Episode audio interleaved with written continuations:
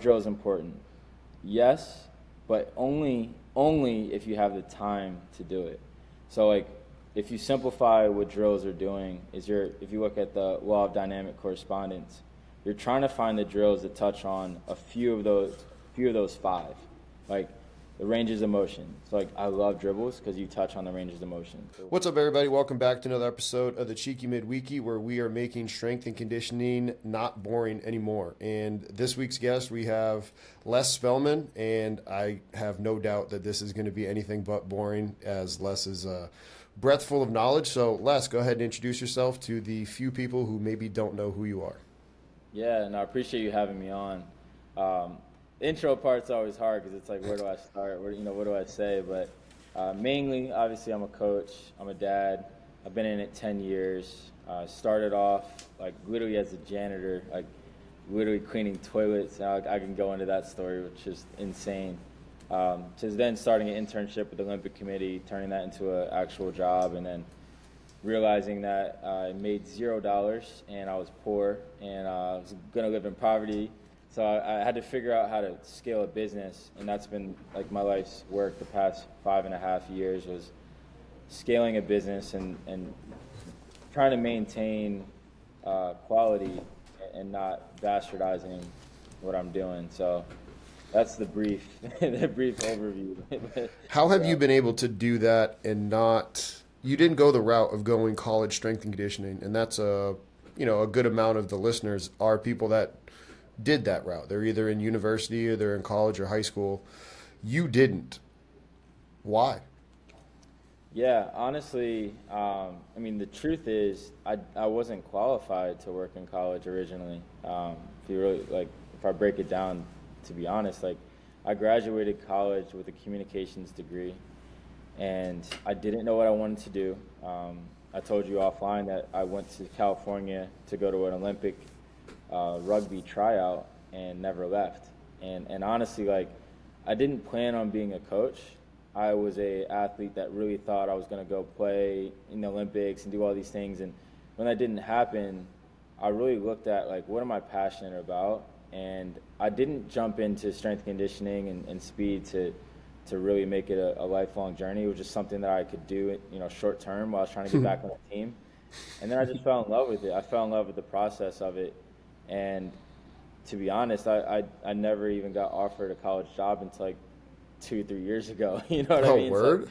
So, yeah, no, I didn't, you know, I didn't go the classical route. Um, and there's nothing against that, but like the way that I was looking at it was, I, I got into it to help people, and I felt initially I felt limited if I were to go to a team at first, and um, you know, kind of wanted to to grow my experiences, like human experiences. You know, obviously I was working with adults and I was working with kids and working with pros and you know so it it was a very different um, experience. And, and now I'm getting more I'm doing more team stuff now so it's interesting but yeah so it's very different. You know you're the third person now second guess but third person that I know where they didn't go the route. Um, I had Cav on and he was talking like one of his buddies was like hey you're gonna be my coach and you know you Cav and then this other guy my buddy Jesse who owns um, a Muay Thai gym they're all three very successful people. And it's it's kind of made me even more double down on the fact that it's really about just the ability to connect with humans and then worry about all the credentials right? Yeah. Yeah I mean to be honest like I look back on coaching um, five six seven years eight, eight years ago I wasn't very good I wasn't a very good coach. You know, like, I thought, I thought I that's was, how it's like, supposed to be, though, right? Yeah, I thought I was like I was loud and I controlled the room and you know all those things. But in terms of like legitimate coaching, I wasn't I wasn't that great. But athletes got better. So like, what does that tell you? You know, I, I studied communications and I always say like that was a huge competitive advantage for me. Like learning how to communicate effectively and build relationships. Like if you do that part, that's that's a major major part of it. Like you see it on the internet, and it, you'll see people that are doing crazy stuff, and you're like, man, like, but they get a result. I mean, you know, they're they're they're doing something right. But then I I've been obviously educating myself like throughout that process, and you know, you, you come to find out, it's like, man, I was pretty poor as a coach, but there's some qualities in there that are you know were good. So yeah. What you know, having that communication degree, how did that help you? Like in the ability to, did you understand people's personalities better, or were you just like, hey, I'm not afraid to talk in a group full of people because I had to do it in college? Yeah, I get that question all the time. So, okay, so this is this is a crazy story. Like, it's, it's wild. So, growing growing up, I lived with my uncle like every summer, right? And my uncle was a filmmaker, and my uncle like he did music videos, like he did Dr. Dre stuff. So I'm on set like 13, 14 years old, and I'm like I'm seeing all these girls and all this money. I'm like, is, hey man, this is this is pretty cool. Like my uncle does this, so I was getting ready to go to college, and he's like, "What are you going to study?" I'm like, "Man, I don't know."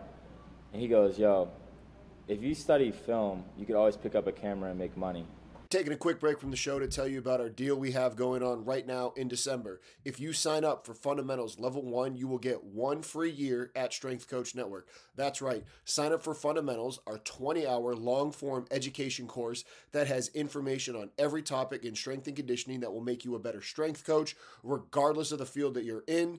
Not only if you're a strength coach, personal trainer, athletic trainer, physio, this is for you because all the education about progressions, regressions, motor learning, speed, agility, jumps, you name it, we have information in it. So sign up for fundamentals, get a free year at Strength Coach Network. Click the link down below. Let's get back to the show. If you go and study something else, you don't necessarily have a skill. So I was like, cool. Communications was a mixture of journalism, film, you know, kind of everything. So I, was, I took that advice and I was like, I want to learn these skills. And really, what I learned was the, the art of storytelling and how to mm. structure a story and how to how to structure your communication.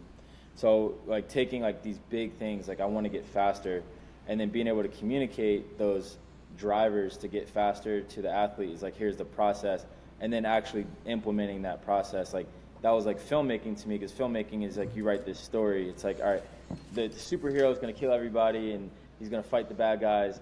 And in that story, there's like four or five different periods. Like he's to learn to be a superhero, then he's to learn to control it, and then he like actually does the actions of it, and you see the film. So it's funny because like I, I started thinking about this this work like similar to how we were taught in the film school or in the journalism school, and um, it was interesting. And then the second piece of that is I, I had a traumatic brain injury um, when I was younger. So I had a, a high speed car accident, broke my femur had a traumatic brain injury, and part of my rehab was relearning how to read and comprehend and structure uh, thought processes. So, like, part of learning how to read is taking the words that you're seeing on paper and then structuring them into actual thought. So, like, I'm reading a bunch of a paragraph, but then my brain has to then take that paragraph, take the main points of that paragraph, and structure it into a, a solid story. So, those two experiences were like, to me, going into strength and conditioning and speed was like it's the same exact thing. And what I was seeing was like this very binary, like, um, here's what's on the paper, do this, but there was no storytelling. Like, hey, look, like we're gonna take you from A to B, which is storytelling. Uh, this is what you're gonna go through. You're gonna be sore. You're gonna be tired. You're not gonna like me, and then we're actually gonna do the work, and it's gonna be really hard. And, and then you go forward.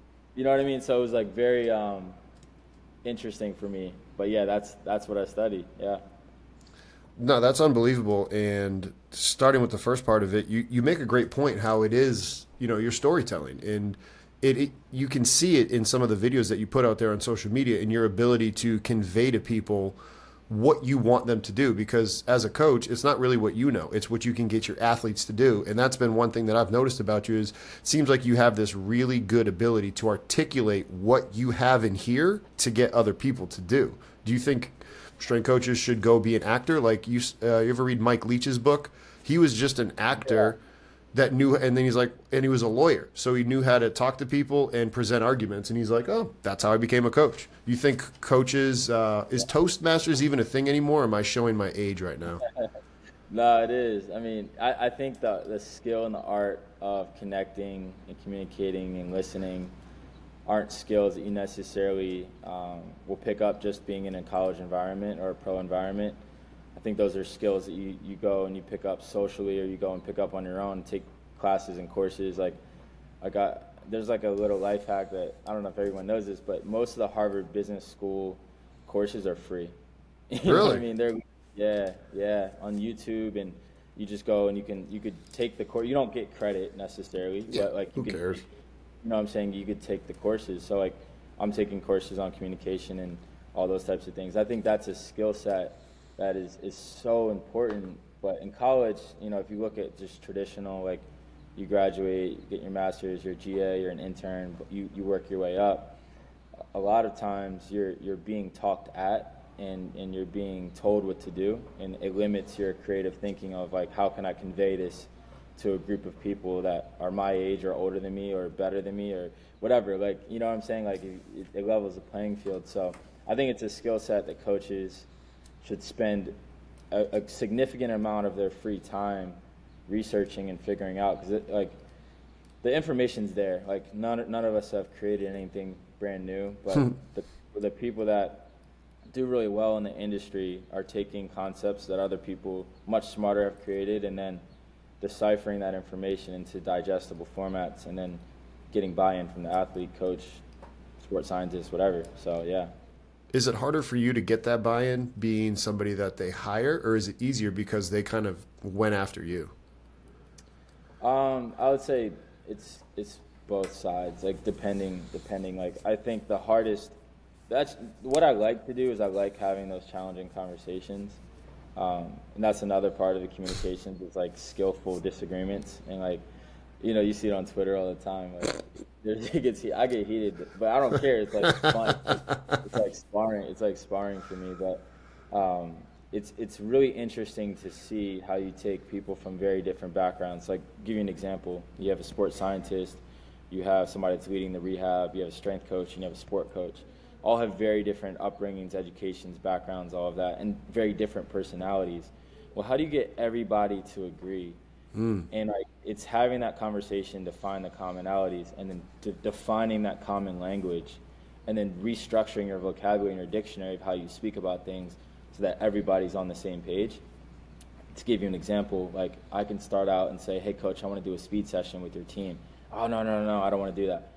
Hey, coach, I want to do a warm up with your team. Yeah, yeah, do that, do that. Well, within my warm up, I'm gonna do speed, but it's a concept that they understand, right? So just finding that those common language. So yeah, I've had, I've had the trouble, but I kind of seek those things out. I kind of look for um, those experiences because it's it's fun for me. Like I, I like bringing bringing together different mindsets and not necessarily like trying to be an expert and it's just like well how do we connect you want to do this and you want to do this and you're really saying the same thing you're just using two different words and one one side sounds abrasive but he's really saying the same thing and um, so yeah it's been a challenge um, even even when a team brings me in and they're like hey we want to get faster and I, I sit down and, and they want to do all this really sexy, cool stuff. And I'm like, well, well, all you really need to do is like stop doing this, and you're gonna put, you're gonna do, you're gonna run faster. Like, I don't know if you really need my services. Just stop doing this dumb thing, like, like a marathon. You know what I mean? So, yeah. To be honest, it's it's interesting, but that's the fun part. So quick break from the show to remind you to hit that like and subscribe button so that way you get notifications of when more content like this gets released. So, click that like and subscribe button. And with that, let's get back to the show. You know what? There's so many things that I feel like we could go with that because, I mean, to be brought in and be like, "Oh, make my team faster," it's like, well, shoot. You, is the is your first question like, um, well, what does faster mean to you? Like that way, you actually have some sort of metric. Yeah, like define the number one, define that. Um, and and so like give me something objective that you're seeing. So like if it's depends who I'm talking to. If I'm talking to a sport coach, it's like you want to be faster to execute this strategy and to execute these tactics of playing the game. Okay, that makes sense. Now let's go through how we practice currently, and then let's go through what the current strategy is, and then basically from there it's like, does it make sense to go in and do all this invasive testing and all this stuff? Um, sometimes yes, like there are instances it's like all right, we have this major runway of time to actually make changes, so let's do that. But a lot of times it's no, it's just let's restructure on some of the philosophies of how we might be practicing or what we might be doing that's preventing players from running fast. And and it's it's really about an environment, you know. Like I think when people think about speed training, they think about this like mathematician coming up with this equation to make everyone faster. When in reality, it's just what's the environment look like? And does that environment, is it conducive to sprinting and to running fast? And if it's not, let's correct that. And if it is, now we can optimize and actually go to the next level, which might look like some testing and some other stuff. Um, that leads into my next question pretty well. One of my friends wanted to to know about you know what exactly do you do with your GPS um, speed evals once you get there? Like, what are you looking at? How are you measuring it? What are kind of without giving away your secrets, obviously, but just you know a ten thousand foot view of what you do. Yeah, there's there's really no secrets to be honest. I didn't I didn't invent anything. I just find the, the people that do a really good job and then combine some things together. So the first thing is to, to go like super high level is, is some type of physical testing.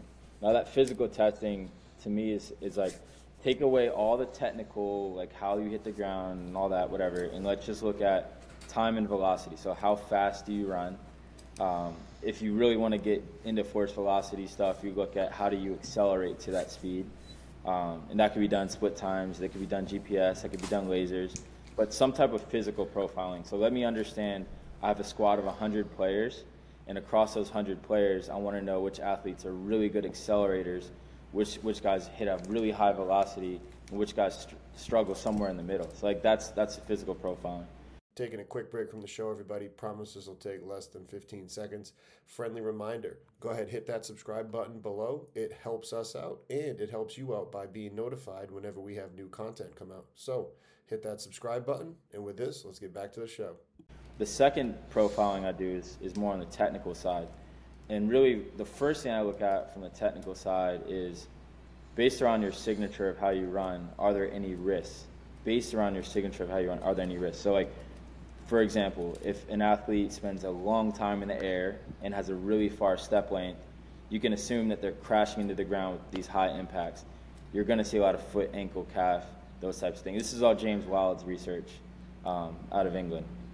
Or, or it could be you spend a lot of time on the ground, you have this really short step length, so you spin really fast. Like, okay, like what are the what are the, the areas that we've seen based on research that are at risk right? That's that's the first thing on technical. And the second thing on technical is if we if we do interventions what can we change and how and, and how well can we change it? So like if you see a certain signature like everyone talks about this big backside swing like is it bad right no if we make a change to this big backside swing is it going to make the athlete faster is it going to make them safer and is it going to increase their performance? If the answer is no anywhere in there, we're not we're not going to change it. If it's yes, we can, and we have a runway, we have a build up, we have time, we're going to change it. Um, and then the third thing is like just kind of monitoring changes. So there are teams that we're doing this with now where they're taking a technical profile like once every two weeks, and you're seeing the effects of gameplay and, and how it's changing their running signature, and you're starting to kind of predict or look at um, what might pop up in the future, whether you're going to get slower or you're going to potentially get an injury or, or, things like that. And we're not stepping on any rehab toes. Like we don't define who's going to get injured; they do, but we give them the information. Um, so yeah, there's there's really those levels, and then the the last level is like if I really want to go deeper um, look at force plate analysis. We do a lot of Alex Natera's isometric test, but there's there's different layers and, and not every team does layers. And, and sometimes it's just give me the last year of practice of GPS data and let's look at how we practice. And and come to find out you don't do anything fast in practice and do all this junk volume. So let's start there.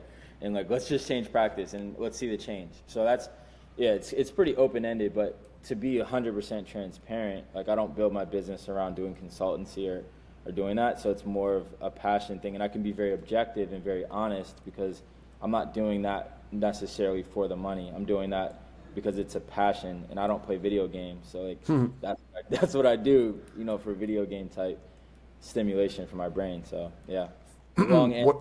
But yeah. No, that was a great answer. What uh, what do you think about with within that force velocity profiling that you talked about? how do you see it being used well and poorly within the weight room where it's like okay we're going to spend all this time trying to high force or high velocity need for people on the field but then i feel like it gets kind of ruined in the weight room have you seen that and if so again not naming names or anything but just on your experience what have you seen the good and the bad yeah for sure like going back to what i was saying about communication and you have the strength coach and then you got the on-field guy and then you got the sports scientist and you got the sport coach And a lot of times they're on very separate pages. So like there's there's philosophies out there. It's like well that force velocity stuff doesn't work. And well, let me look at the other components. It's very dependent, which is why it's a flawed test and it's a flawed implementation, like every test is. But if you don't have the buy-in in terms of building a program based around like sprint-based philosophy, like I, I'm I'm running, I'm trying to get get my players faster, and to do that, I'm supporting it with weight room and supporting it with practice and supporting it with all these things. You're not going to have the result. Um, so yeah, it's it's it's difficult if you are doing like a hypertrophy program in the weight room and you're trying to emphasize max velocity on the field. Like it's those two things don't don't go together. Well, I mean, all the way back to Charlie Francis, it's just like if we're gonna do a, a very like stacked periodization where we're gonna emphasize qualities, like we're gonna do all things, but in what quantities we're gonna do those things. If we don't have that that communication and that line commu- there's no point in doing the testing. You know what I mean? Just, just you know, operate how you're operating. So yeah, it's it's difficult for sure.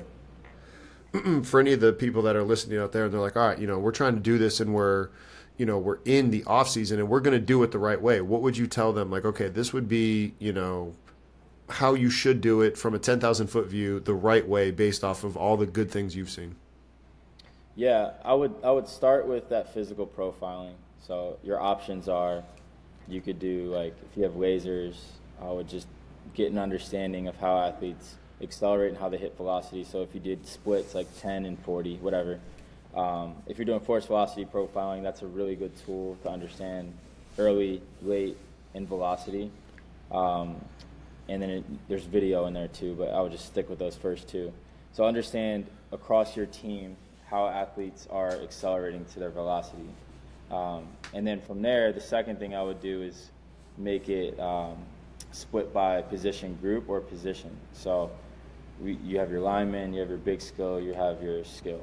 And mm-hmm. then I would compare within that group how the athletes are. So, like within my skill players, um, you're at the bottom of your acceleration ability or the top of your acceleration ability, right? What's up, strength coaches? Taking a quick break away from the show to let you know about our membership site. Not only do we at Strength Coach Network put out the Cheeky Midweeky, but we have a membership site where you gain access to a video library and a members only forum.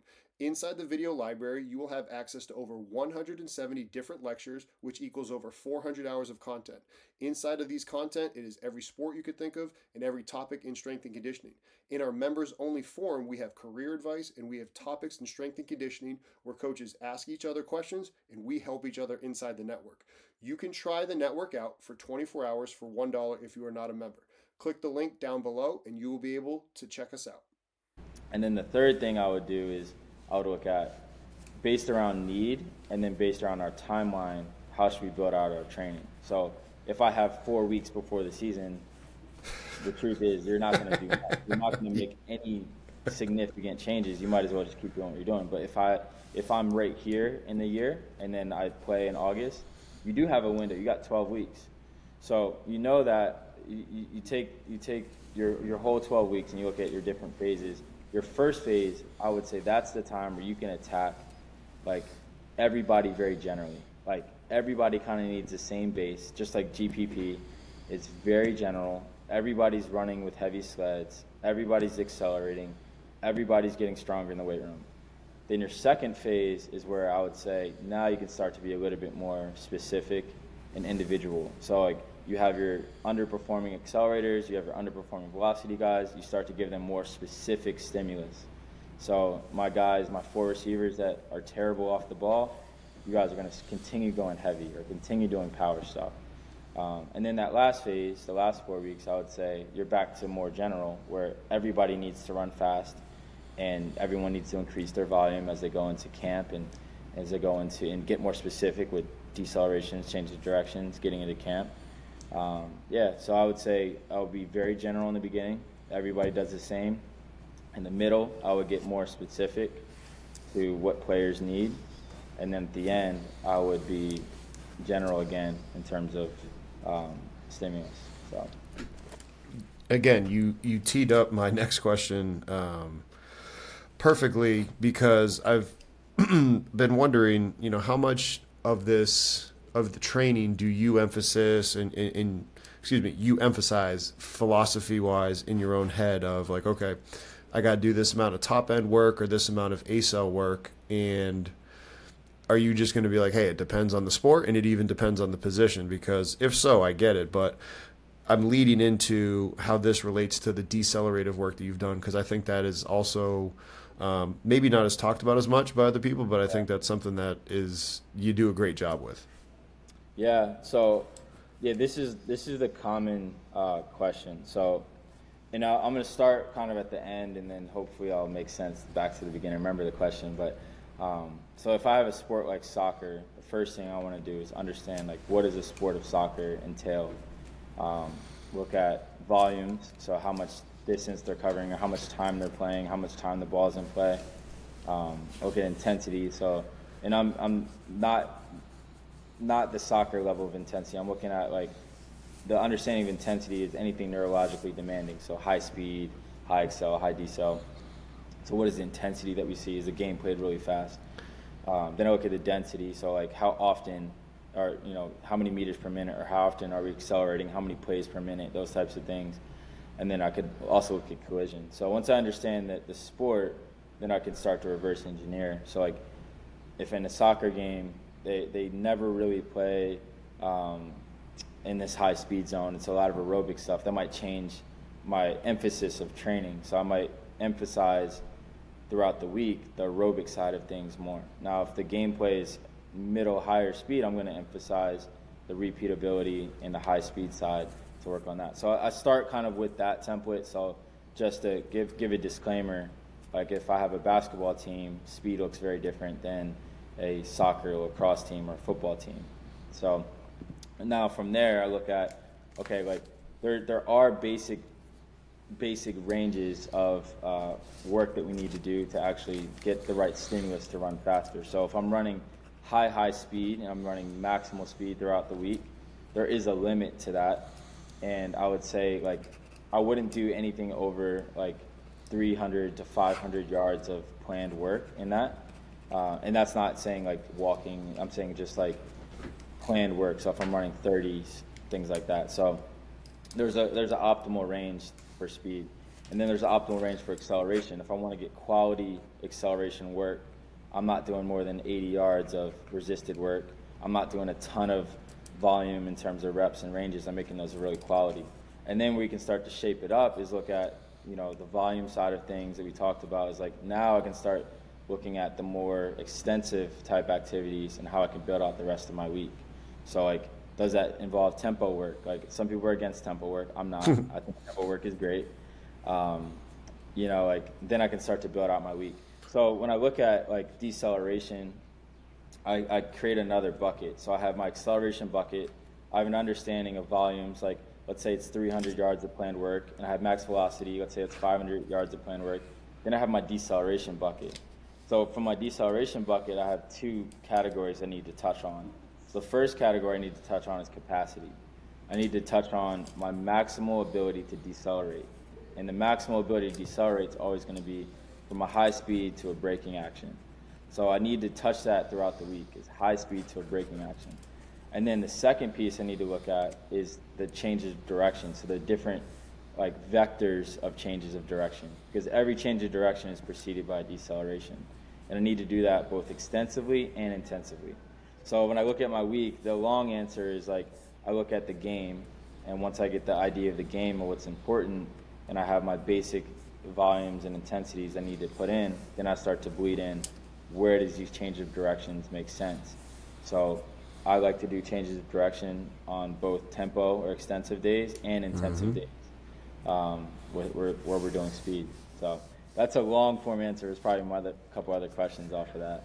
What's up, strength coaches? Want to take a quick break from the show to talk to you about our sponsor, TeamBuildr. Team Builder is your one stop shop for online training platform needs as a coach. With TeamBuildr, you're going to be able to program for your athletes whether they're in person or remote. Using TeamBuildr, not only will you be able to program for your athletes, but there are special features such as the leaderboard and locking training with wellness questionnaires. With the leaderboard, you can have an exercise performed that day, whether it be a lift, a sprint, or a jump, and scores can be updated in real time and projected on a TV in the training. Wellness questionnaires can be used at the beginning of training, and your athletes will have to fill them out prior to being able to train. This ensures that as a coach, you're being able to collect quality data before the athletes train. So, if you're interested in TeamBuildr, click the link down below and find out more information. Let's get back to the show.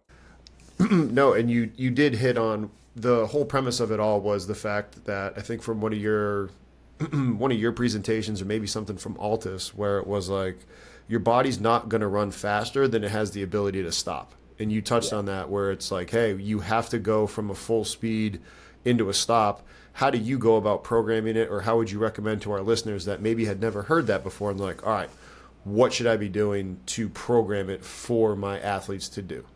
Yeah, for sure. So the first thing I look at in terms of capacity is the ability to go high speed into braking, just stopping. So not change any change of direction. It's just can you can you get the athlete to run full speed and then willingly brake. And there's different tests you can do without going into too much detail. Like an ADA test is a 20 meter sprint into a brake and the simplest way to, to measure that is what speed do they reach in that 20 meters and how long does it take for them to brake.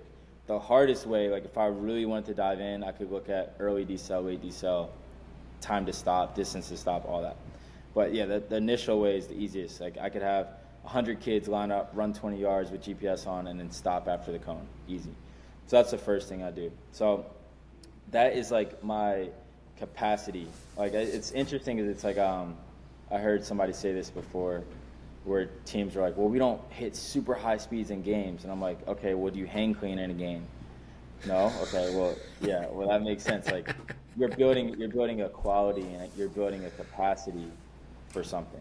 Now, once I have that capacity and that quality and I'm training that consistently, what I want to do is now look at the different vectors of changes of direction. So, really basically, I can look at the vectors as like downhill. So, I get a 45 degree downhill I could look at 90 or anything between 45 and 90.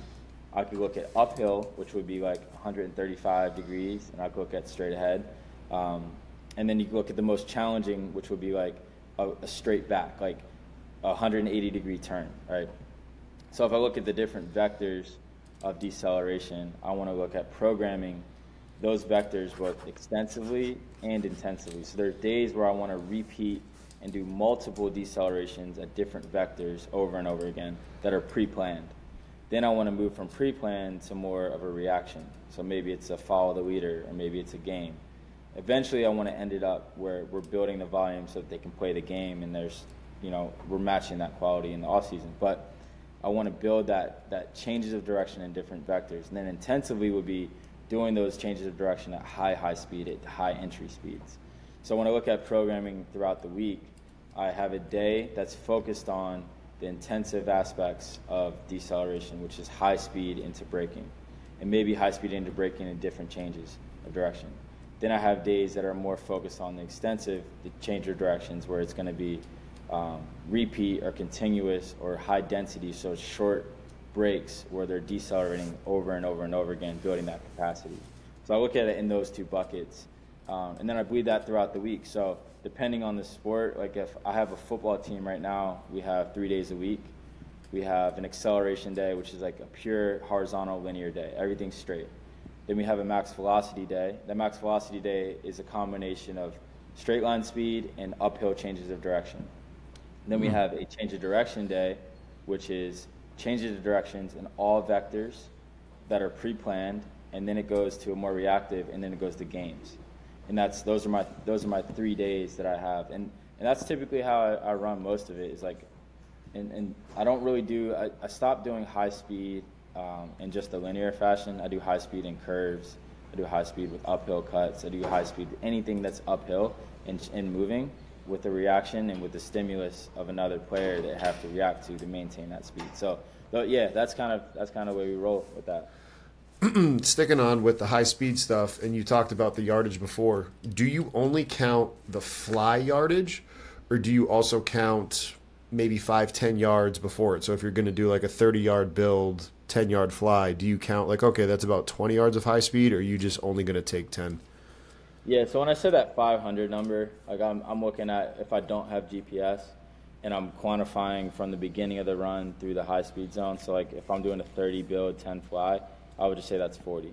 Now, if I'm Okay. doing, if I, if I have GPS and I'm running through it, I'm gonna look at just that like upper zone in GPS, like the high speed, like 90 to 100 percent, and I would have different volumes. Like typically in that, we don't even go over 100 yards of high high speed, like above 90, 95. Um, that that zone could be pretty short in reality.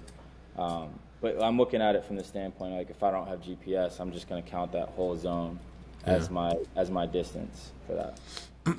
um, one of my former colleagues, Amit, if you're listening to this, this question's for you, brother.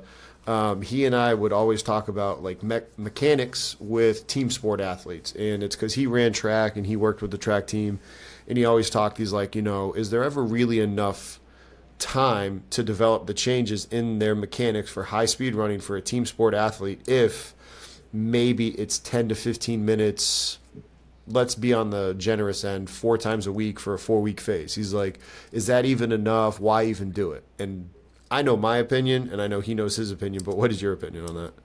Yeah, mixed. I, I think depending on the time that you have, like if you have, I, I look at it this way: the most important thing you can do is get the stimulus to make someone hmm. faster. The second most important thing you could do is develop the physical quality, and the third most important thing you could do is change someone's technique. And they're kind of tiered that way because of the time that it takes to respond to this to, to the actual thing. So like responding to stimulus, you're going to make someone faster within a couple weeks um, if they if they have the right stimulus, the right volume and intensity of work. If you're physically supporting that with like plyos and weight room and building the, the other pieces around it, practice isn't like an asshole practice where you're just running gases, then you're gonna you're gonna get faster, right? Now, right. So if I look at the technical side, if I want to make a technical change, well, the truth is initially making a technical change, you make someone worse. And and making a technical change is also a major risk because they might move that way. Their their signature might be that way um, as a preventative mechanism. So like they might they might hmm. do something that looks weird to you technically, and you might say, "Oh, we gotta change it, we gotta change it," but it might be something that their body is, is producing to get the actual result that they need to get. So you're gonna you're exposing them to risk, you're exposing them to poor performance, and then you're wasting time a lot of times. So because if you have 15 minutes, you spend 11, 12 minutes on technical stuff. Well, you got 11, 12 minutes of very low intensity work, and that leaves a very short amount of time to get the right stimulus, which means you're probably not going to get the stimulus. So when I look at that, I look at are drills important? Yes, but only only if you have the time to do it. So like if you simplify what drills are doing is you're if you look at the law of dynamic correspondence, you're trying to find the drills that touch on a few of those few of those five. Like the ranges of motion. So like I love dribbles because you touch on the ranges of motion. Um, the force application w- would be one too. So like if I look at dribbles, I can also get high forces in short time frames. All right, so I try to pick the drills that have the highest transfer, that are also the easiest to learn. Because sometimes it takes like, if it takes six weeks to learn a drill to be able to do it right, like scrap it. Like, I think there's a there's definitely an overemphasis of drill work in uh, team sport athletes, and um, I would say you could you could get by not doing any drills and be successful. You cannot get by not doing any stimulus work or physical work. You know what I mean? So with that in mind, it's like if I'm if I'm a sport coach and I want my players to get faster, you are absolutely a speed coach. You absolutely can make your team sport players faster by making sure they hit the right stimulus, supporting it with some jumps and bounds and plyos and uh, weight room stuff, or just not being an asshole coach in practice. And you're gonna get players faster. So yeah, absolutely. That was, I don't know if you've ever said that before, but that's a, uh, drills are only important if you have time is something that I wrote down and I'm to completely build off of because it kind of goes into what we've been talking about on Strength Coach Network for a while now is you don't have that much time to teach Olympic lifts, a hang power, like, and you can say what you want, but it's not it doesn't have the same ROI and you can't instantly see it kind of like running. So that's an interesting point because sometimes maybe you don't have the time and you do just have to kind of put them in there and something that I've seen on your socials is like, hey, how can you then teach the drill maybe in the rest period? Is that something that you have then done when you're in a time crunch? Yeah, for sure. Like we we will. It's like it's like um, look at this like uh, skill acquisition and and and stacking. So like there's times where we'll do like a high speed run, and in that break we'll do a drill.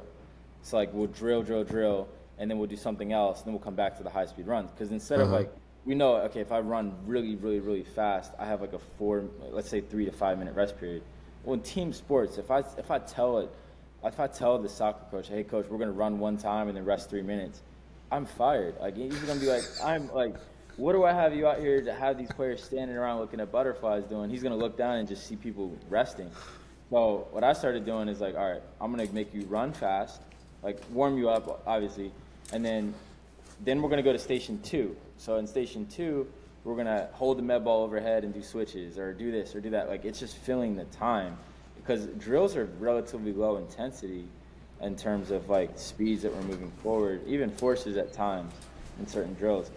So stack the habit. So the, mm. the hmm. goal is make you run faster.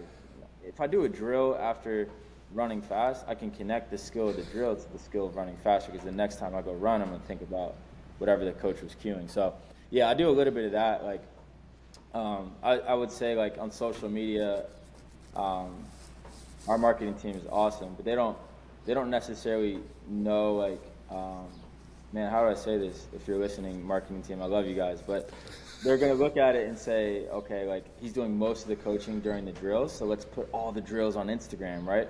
Well, because when I when I watch somebody run, I don't say anything, so it doesn't look very good on Instagram. So it's like you're gonna end up seeing a lot of drills from me, but that's mainly because that's the only time I'm talking. So that's why it looks like that, and that's why it's like there's so many drills. I'm like, there's like four, but yeah, you know what I mean.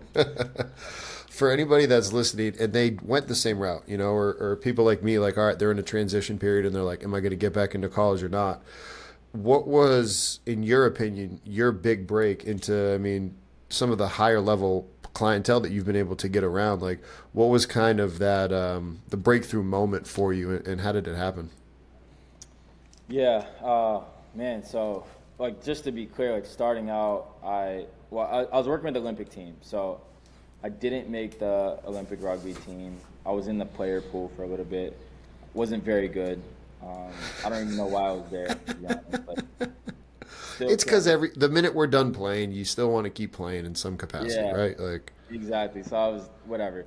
So long story short, I got offered to intern with the Olympic Committee and work with rugby, which turned into like an actual job. So I'm I'm now working with USA Rugby and uh, with the sevens team, and then that led into doing a little bit of work in other countries with sevens and and all of that. So I had a little bit of uh, experience, and then I also got a bronze medalist in uh, bobsled in 2014, which was like my second year of coaching.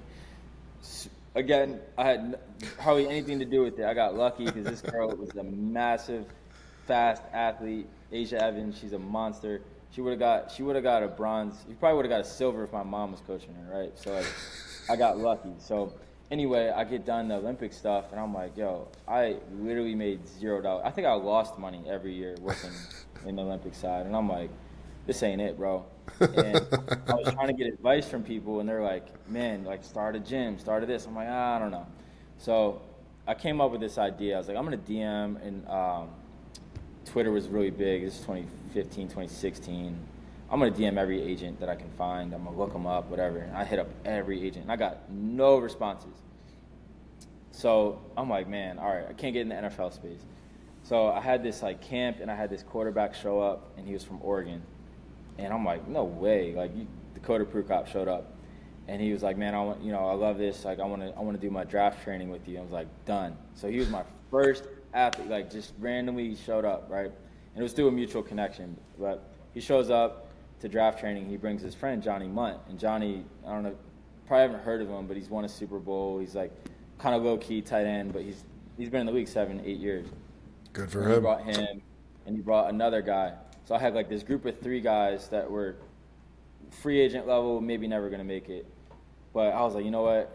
I'm making. I was making zero dollars from there. I was sleeping in my car. I had one intern. We would sneak into hotels in the morning, get oatmeal packets to eat.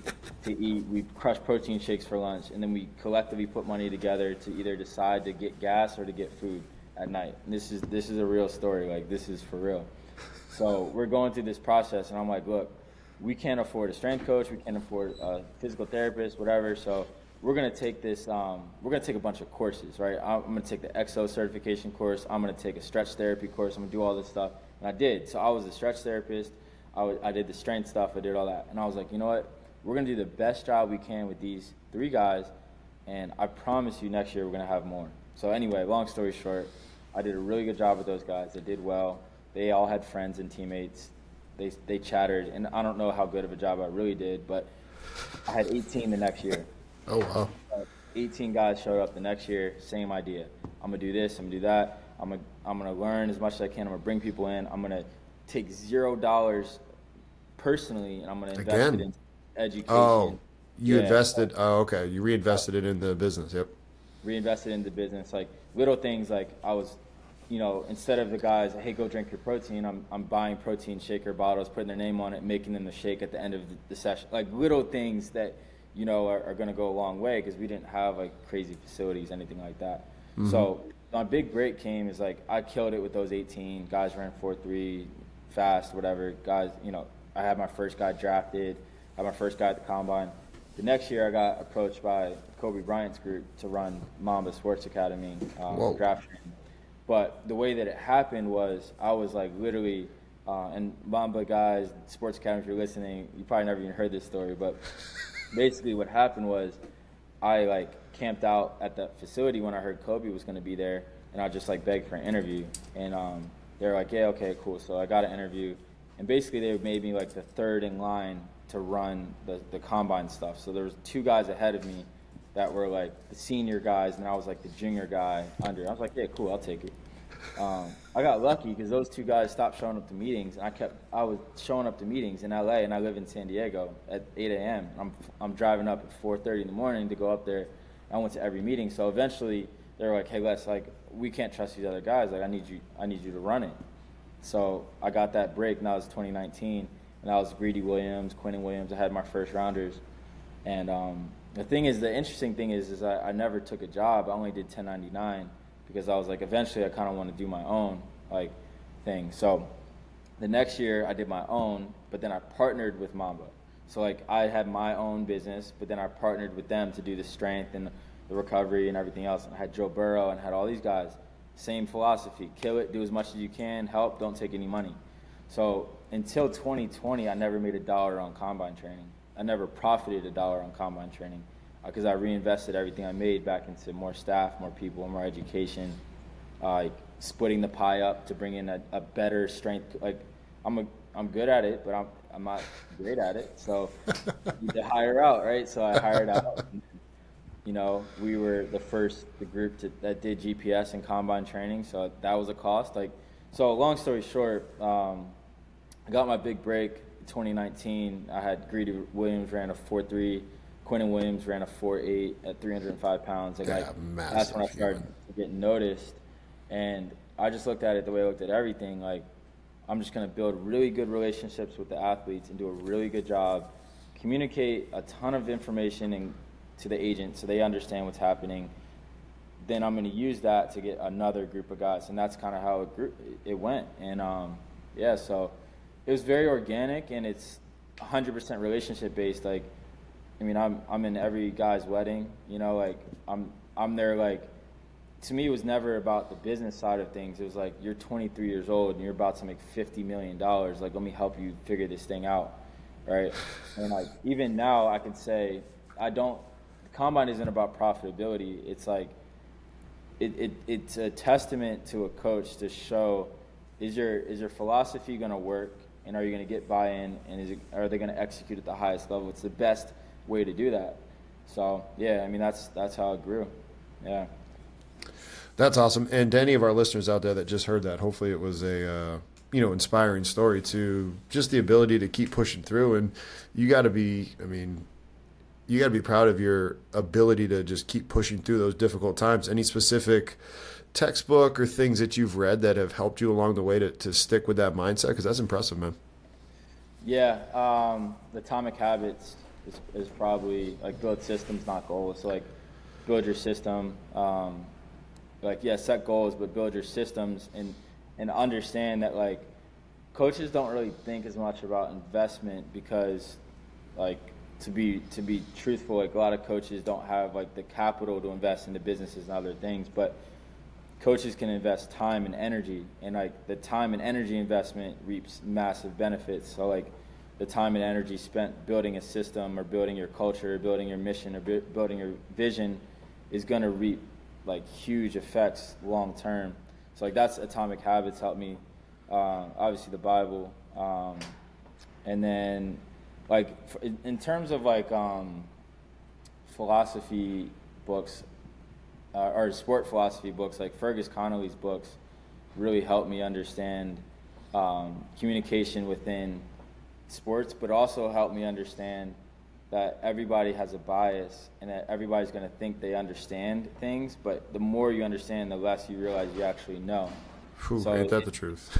yeah, so like it helps you maintain that um, um, like Jay Z had a had a lyric. He was like, "I'm a," or Biggie had a. He's like, "I'm attack this as if I was an intern." Like the day one, I was everyday mindset of like I'm an intern because no matter how much you know, there's still like this mountain of knowledge that someone else has, and you have to be able to to humbly learn from them, but still do your job and have have confidence. So like having that ability is is massive in sports. Like you do need an ego in this field. You know what I mean? Like you, I think you do, but it's how much and is it controlled? Because end of the day, you have to face the kids that you have to have confidence in front of. The athletes have to have confidence in front of. So like Fergus helped me understand I don't really know shit, and like attack it with confidence, but be open when you you get feedback. Like go seek it out and negative seek out some negative feedback about how what you've done might you thought you might have thought it was good how did it negatively affect someone else within your system? And, you, and you know what I mean? So, yeah. No man, I appreciate it. Um, there anything that we didn't talk about that you that you want to have a, a, soapbox on and have the ability to, to say something on, or if not, man, I'm gonna let you go and enjoy the rest of your day. Yeah, I mean, honestly, like I look at I look at this field and like I, am sure a lot of people have this is like you look at Twitter, you look at things. It, it's kind of kind of depressing. Like our, our our industry is very interesting. The way that we operate with each other and communicate with each other. Um, and like I would just encourage people just to be real and like if you don't like something, say it. I don't care what badge you got on your chest, because the more people that start doing that and start being real, and like, hey man, this isn't. I don't like this, or I do like this. Like, we we have to get to the point in this industry where people stop accepting bullshit and stop accepting uh, less. And like until that happens, like we don't move forward. Like we, we don't we don't have the respect that a PT has in, in some fields in some industries. Like you know what I mean? They look at us like, oh, you just you, you're just in the weight room or you're just on the field. So I think a lot of that comes from us not speaking up on stuff and being real. Like, and, and we have to kill this culture of like you eat shit until you become a director. Like that's not that's not the reality. Like that's not the reality. Like you, you need to be in a culture that builds you and grows you, so you don't repeat that cycle. So yeah, that's like the main thing that I I want to speak on. So no better way to go out. I, I I agree with you on that. That's a you got me at a loss for words. I appreciate that, man. Um, I'm going to leave it down in the show notes, but any any specific site or places that you want people can um, can get information on how to get in touch with you and, and what you're doing?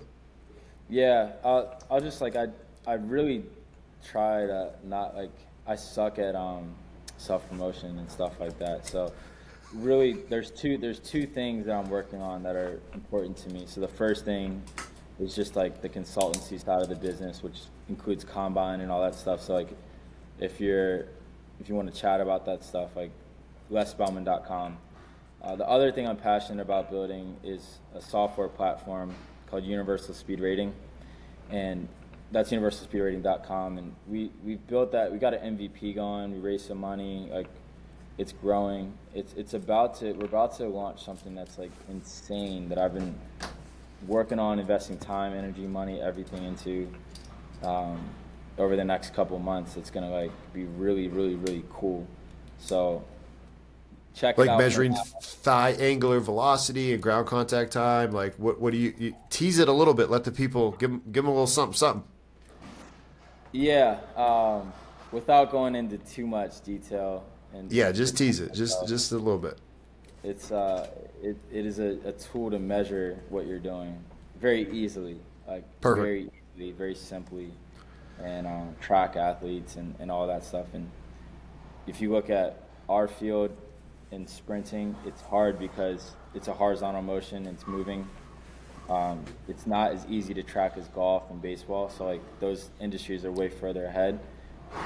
We're catching up to that. So I think in the next couple months we'll have we'll have something that will be very shocking and and very and again I, I I'm not trying to like you know self promote, but at the same time my mission is to help as many people as possible and collect as much data as possible that we can make objective decisions over. So that's that's been my mission uh, on that side. So yeah, universalspeedrating.com that's coming out, and then yeah, let's get it. Appreciate it, man. I'm going to put those in the in the bottom of the show notes, so that way uh, both both sites everybody can see it. And uh, appreciate you taking out the time to uh, to talk with us today. Of course, yeah, anytime. Have a good one. I am the uh, director of human performance at TCU. I've been in place here for uh, this is my 16th year uh, with uh, TCU baseball. Prior to that, you know, worked with football for about 13 or 14 years. And um, yeah, so baseball season just started uh, last week. We're we're underway, and so life is busy.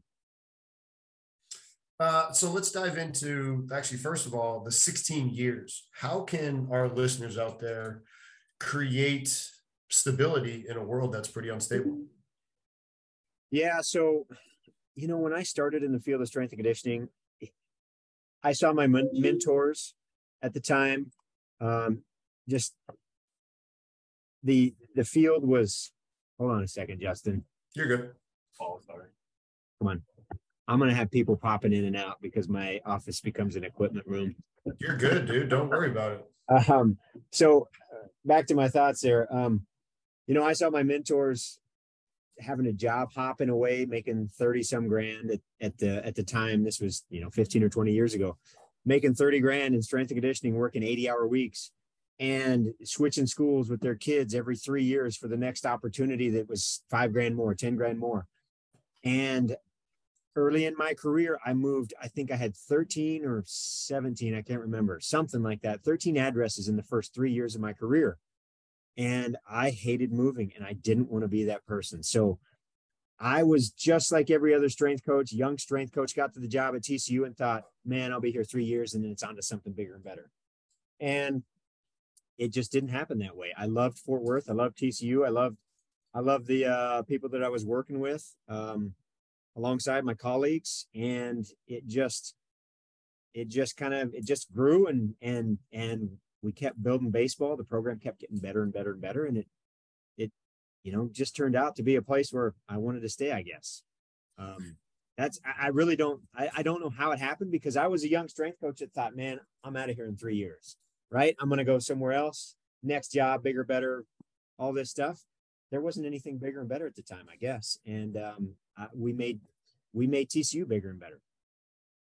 How do you handle being on the road?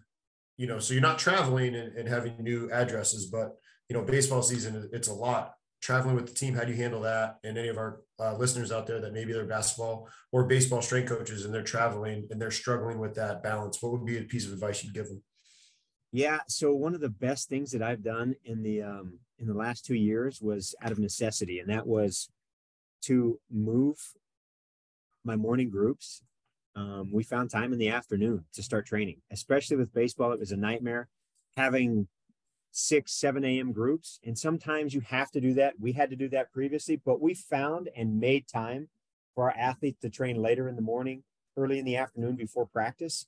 And that was one of the best things I've done to, uh, I guess, create a better work life balance.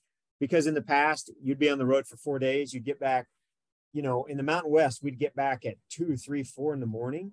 And then sometimes you'd have athletes in here at 6 a.m., right? Kids that didn't travel, they'd be in here at 6 a.m. because that's when they had to lift.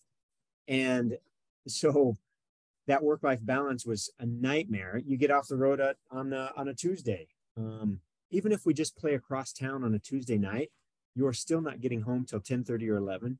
Wind down, it's midnight. You've got a group at 6 a.m. possibly. And so moving groups out of the morning and trying to structure it where they can get sleep, where I can get sleep.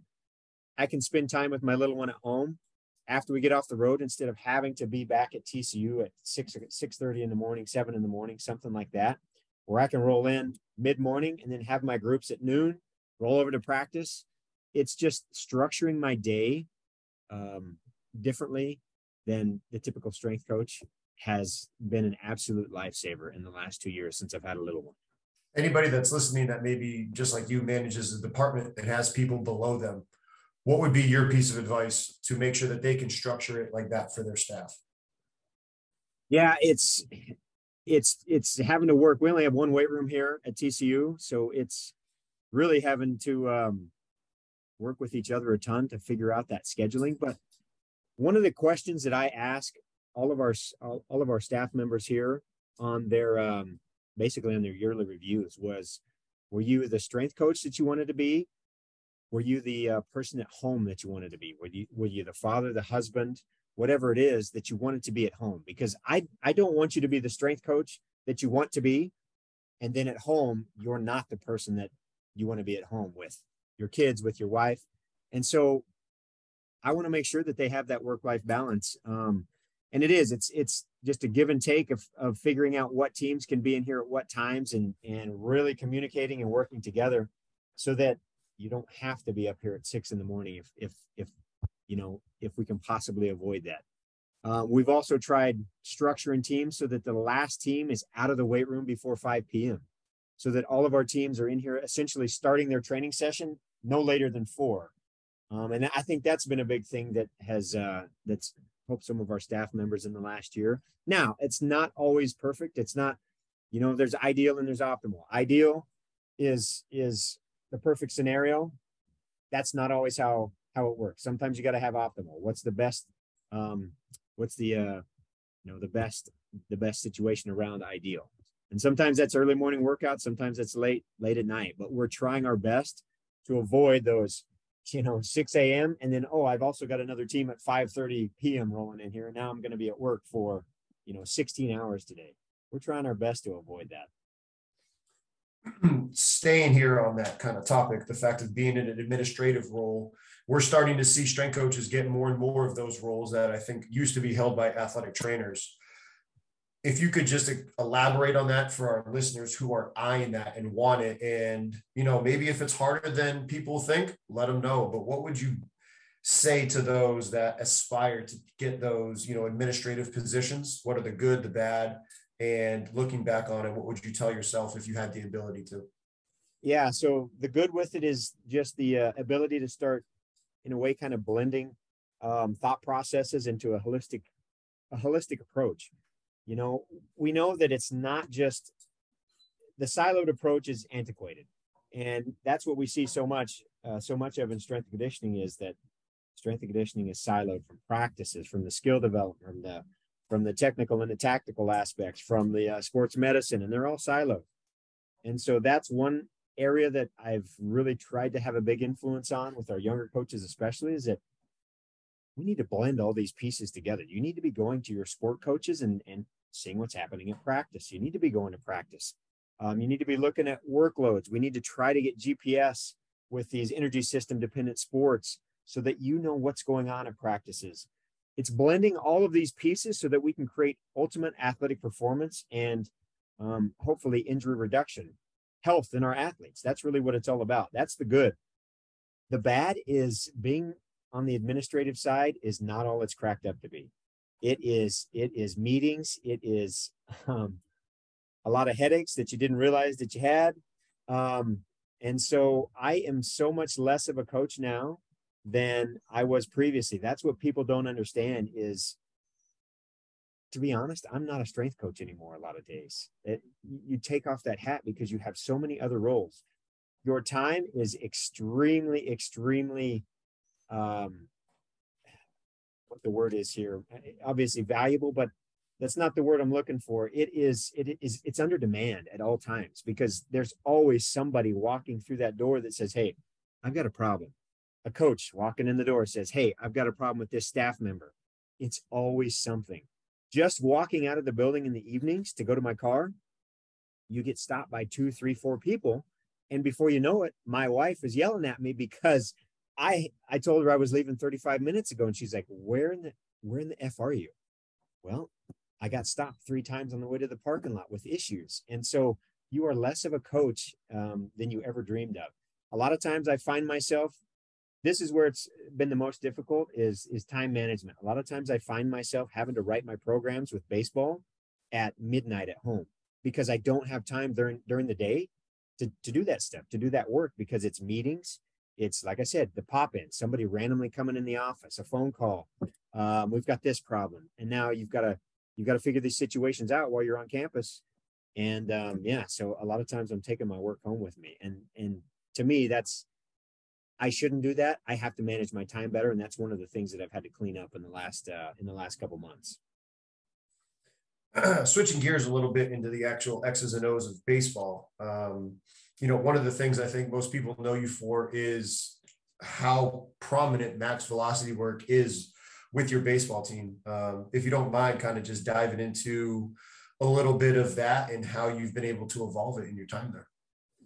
Yeah, so started out as a young strength coach. Um, I believed all the things that you know that were prominent 20 years ago that you don't do max speed work because you're going to hurt the athletes. You know, you're going to have a hamstring I- issue. Um, these were things that I was kind of taught as a young strength coach. Um, and how that's evolved is just realizing and understanding that you have to inoculate them against that, right? And so the principles for us are going to be fast, fresh, and frequent. We want to run fast when we're training speed. I want that, you know, Charlie Francis, 95% um, plus as far as our intent or intensities. Um, fresh, we want our guys to be to feel good every time that they uh, they go out to try to run fast. And a plan B is always better than the plan A of getting hurt, right? So if they've got hamstring issues, if they've got anything going on, I tell them you have to communicate that to me before we ever run a rep full speed. I tell them you need to you need to let us know how you're feeling. If you don't feel up to it, I want you to stay a half step to one step under, which is what we consider our 90 to 95 percent zone. Um, so we'll say half step to one step underneath. Max intent, we're still going to get some good work out of it, but there is an exponential difference between 85% sprints and 100% sprints in intent. Um, we had a um, we had a, uh, Zoom a few. This was uh, last semester or two semesters ago with uh, um, Dr. Heiderscheit from the University of Wisconsin, and he is the lead researcher for uh, hamstring injuries in the NFL. And so they've done research on the difference in sprinting between I think it was 85 or 90 percent and what a max effort 100 percent sprint was on I think it was you know motor unit activation or or whatever it was EMG readings possibly. And there was just an exponential difference in that small little gap. And so if we've got guys that are having issues we say 90 to 95% that half step to one step underneath full intent we'll still get good work in so it's communicating with the athletes on that fresh and then uh, frequency you know we want to touch max speed every week essentially so I tell the athletes this all the time that frequency is the most important thing. Baseball is a real challenge because the athletes go home for five weeks before they start the first day of practice, essentially. And so they have to stay on their stuff. That's why you see so many injuries in spring training and preseason baseball. That's when all the injuries stack up, is because they've been on their own for the previous four, four or five weeks. And if they haven't been doing their stuff with intent that we want, matching the demands of the sport, you're going to come in and you're going to break in those first four weeks of practices. So that frequency has to be there. I tell them, I don't care if you lift in the weight room over Christmas break. I don't care. That's not what I need. I need you to be hitting the volumes, the intensities, and the densities that we're gonna we're gonna see on field in practice, so that you're matching the demands. The, the, the barbell isn't out on the field. I don't need you to match the squat demands of baseball. I need you to match the movement demands, and with that means we have to hit high speeds on a weekly basis. for any of our baseball or even softball listeners out there, has there been, or excuse me, what was, if any, pushback you had from the coaches on being able to touch that quality? And then what would you advise to our listeners that are trying to work with their coaches and uh, their high performance teams? Yeah, the um, I I don't know that I've ever really gotten any pushback, um, and part of that is because I continually educated our coaching staff from the from the moment I got into TCU and I took this job. Um, I, I, talked about this in the uh, presentation at CVASPS. It's a continual education process in our staff meetings, um, throughout the throughout the year. Really, if there's something I want to do, change, I'll notify those guys, but I'll, I'll educate them on why we're doing that. So even just on my interview process, I had a PowerPoint put together. I mean, most coaches are doing something like this. I educated them on the standards that I have, all the uh, principles of our programming, and how we're going to operate. So they knew before they hired me what they were getting. The first day or the first week that I was on campus, I did that same thing again for the coaching staff and the players because I wanted the players to understand exactly where I was coming from, all the principles that I believe in, and how we are going to train. Speed and power are the first of those principles. That's what we are going to we're going to chase speed and power all day long with our athletes. And so I educated them from the first day. And we used to do that. I don't necessarily do it as much anymore with the athletes because it's a continual education process in the workout, the training session itself. But for the first, you know, 10 or 12 years, I would sit down with the athletes when they walked on campus that first uh, that first few weeks, and we would go through that PowerPoint again, and I would tell them, here are the standards, the principles, everything, the expectations that I have for you in our training sessions, so that there was never any question, just to get everybody on board. So to me, it is a continual education process because the only reason that coaching staffs wouldn't allow you to do speed work or anything else that should have, be happening in any, you know, in any competent training session is because they are uneducated about it. They're uneducated, right? And sometimes, yes, you're going to find coaching staffs that that won't bend, and and you know that's a tough situation. But to me, you can always overcome that with education. And there were times outside of speed development that I did have to educate and was beating your head against a wall all the time. But eventually it got through. Um, I used to have, you know, I used to have um, our um, orthopedic surgeons come in. In fact, we had uh, our our spine ortho come in, and he gave a talk to our coaching staff on pars fractures because we would have a plethora of back injuries, right?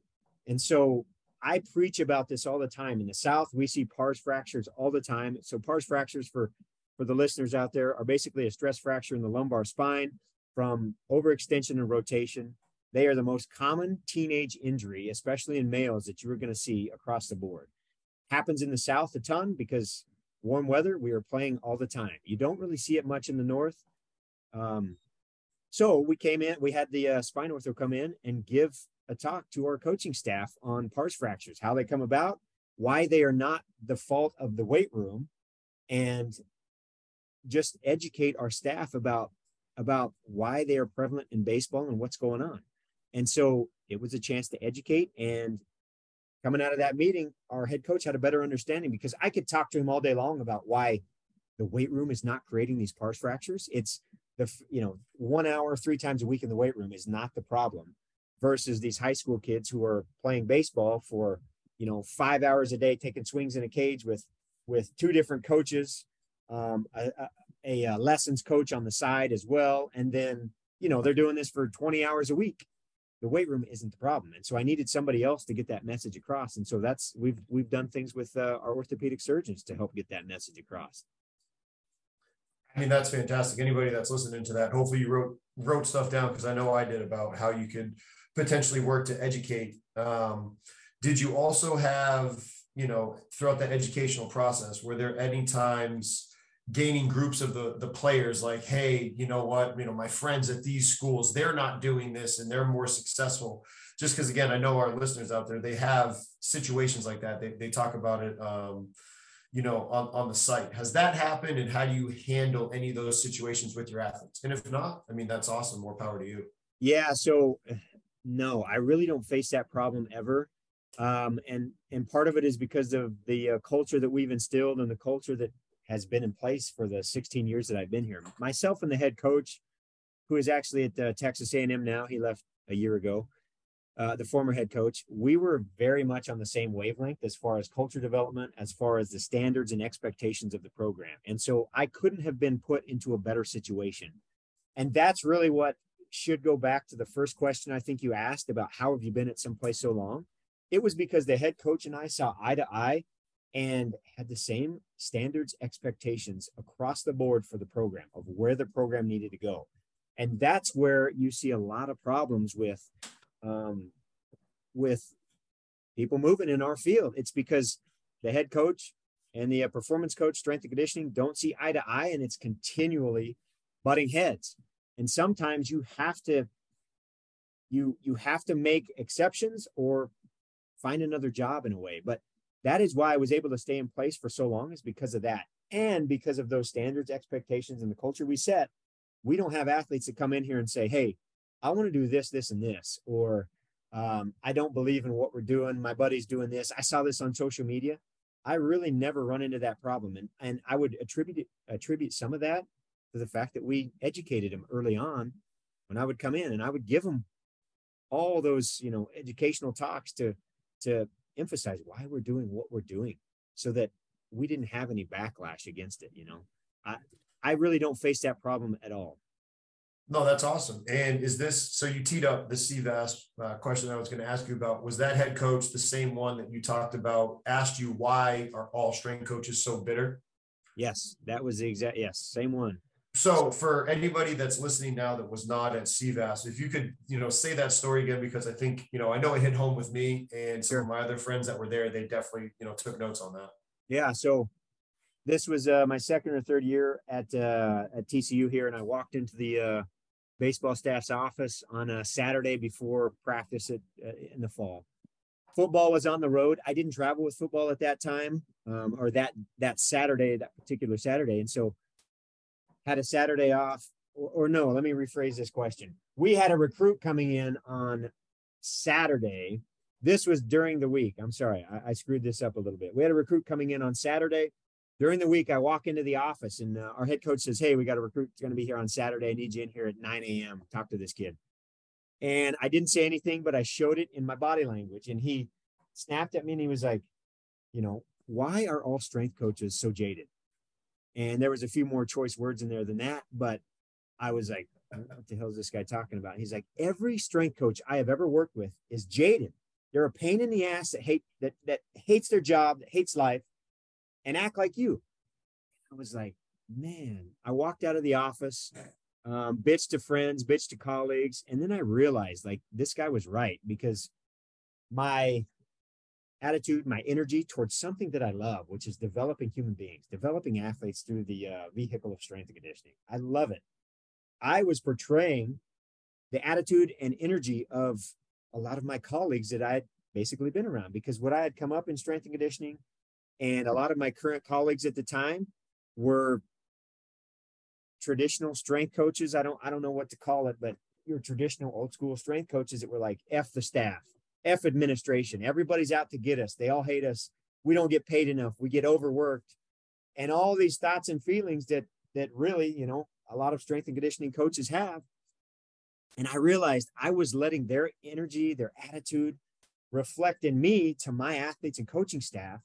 And it was from that moment on that I realized I had to change. I had to be somebody different. I couldn't do that anymore. And really, what it was was if I was going to go anywhere in this field, especially with um, TCU baseball, the, the, the head coach at the time, it was going to have to it was going to have to be me separating myself from all the traditional strength and conditioning, you know, um, thoughts and feelings that I had grown up in. And so that was the moment that I switched and and uh, it was a it was a it was a life changing moment for me. Um, and then on top of that, you know, the other big thing that helped give me authority for all the listeners out there was social media. It was being a positive influence on social media and just using it at the time to educate because my coaching staff saw that. They read the stuff that I was putting out. The administration here saw that. I, uh, I retweeted an article one time by uh oh who was it? Uh let's see. Um I can't remember. Worked in administration, you know, he's a big time baseball strength coach. Uh anyway. He wrote an article, I believe, that uh, talked about how strength coaches are undervalued, underappreciated, and how you can create, you know, more of these things for yourself. And I retweeted it and, and wrote a little thing on it. And our athletic director was like, Hey, I just saw your article. want to talk to you about this. Uh, I want to see how we can be, you know, we can create change in this, in this field for you guys. So just something like that, like these people are watching. And so it helped to give me authority, um, probably more than anything else. I continually educated him in staff meetings, but it was when I had social media and I started gathering a following and and the snowball kind of started rolling that these that people around me started considering me as as uh, as the authority a little bit, and so that helped tremendously. Want to before we go into the the social media side or or any of the um, the fact that you wrote a book. Do you also have to present and educate at an even higher level, whether it be senior level and at like all staff meetings? Because some of I know are uh, athletic assistant athletic directors do that um, and if so what is your advice on how to you know again put that hat on and manage that room or manage donors because i know um, you know fundraising has become something that these assistant ad positions are doing. Yeah so i haven't done it uh, to a large degree yet. I do with our administrators. Um, it's the same way. It's it's it, really it's educating them but it's educating them a little bit differently. It's it's uh, educating them on the importance of honestly it's it's advocating for our staff members a lot. It's advocating with the sport coaches on our staff members. Um, what i probably do more of is is just that advocate for our staff um, to try to get raises to to try to uh, change titles and things like that um, it's very early on in my tenure as far as a director now you know I've, i think i've been in this role officially overseeing everything now for right at a year. Um, but yes, it's educating the uh, the uh, administration. It just you just go about it differently, right? It's not they don't care about the the principles behind your speed work, right? they care about the things of of of like here's why I need money for this technology. Here's why um, here's why this coach needs to get a bump in pay, or we need to change his title and restructure the department. Um, it's those types of things to try to advocate and elevate our coaching staff versus versus like you know we've been talking about the strength and conditioning principles they don't they don't care about that stuff right and um you know ideally this field needs to move towards where you have a performance coach that oversees multiple departments um, psychology um, performance strength and conditioning what i call what we call performance now but strength and conditioning the nutritional side you know, whether it's sports medicine, somebody that oversees all those departments so that you have a holistic vision moving forward and not these siloed siloed approaches. And that's something that that's where we're trying to educate the administration so that we eliminate people that really have no um they have no like reason to be what's the word I'm looking for here? I, I can't I can't think today. It's like I got CTE going on. Um, they, shouldn't be overseeing our department, right? Because you have administrators everywhere that have never never trained an athlete, have, have never worked as a coach that oversees strength and conditioning, right? And so the goal is to um, the goal is to get people where they can value and and um, judge or or review how strength coaches are actually doing right? Because they've been in that setting, they've been in that scenario, and that's really what what the ultimate goal is is is to create the uh, vision for administration so that we create a position of of a performance uh, administrator that oversees all these different departments so that we can have a holistic vision going forward so that sports medicine and strength and conditioning understand the, the rehab process those processes are standardized so that you know exactly where your role is where where that happens because that is a big, big, big missing piece in our field a lot of times, right? Silos again. The strength coach thinks he should be doing PT and rehab stuff over here, and it pisses off the ATCs. And you get this back and forth battle a lot of times between um, between staffs that are that think they each need to do this, and they're not working together. And so it's trying to create that holistic vision. That's that's what it is. How do you handle that? You know that exact need that you talked about for collaboration, but respecting it in an authentic way, but also understanding that, like you said, people may have other jobs that they have to do during the day so they don't have the ability to be like hey all right everybody's going to lift together at this time or hey we're going to go ahead and learn about this together. How in your opinion does that get resolved?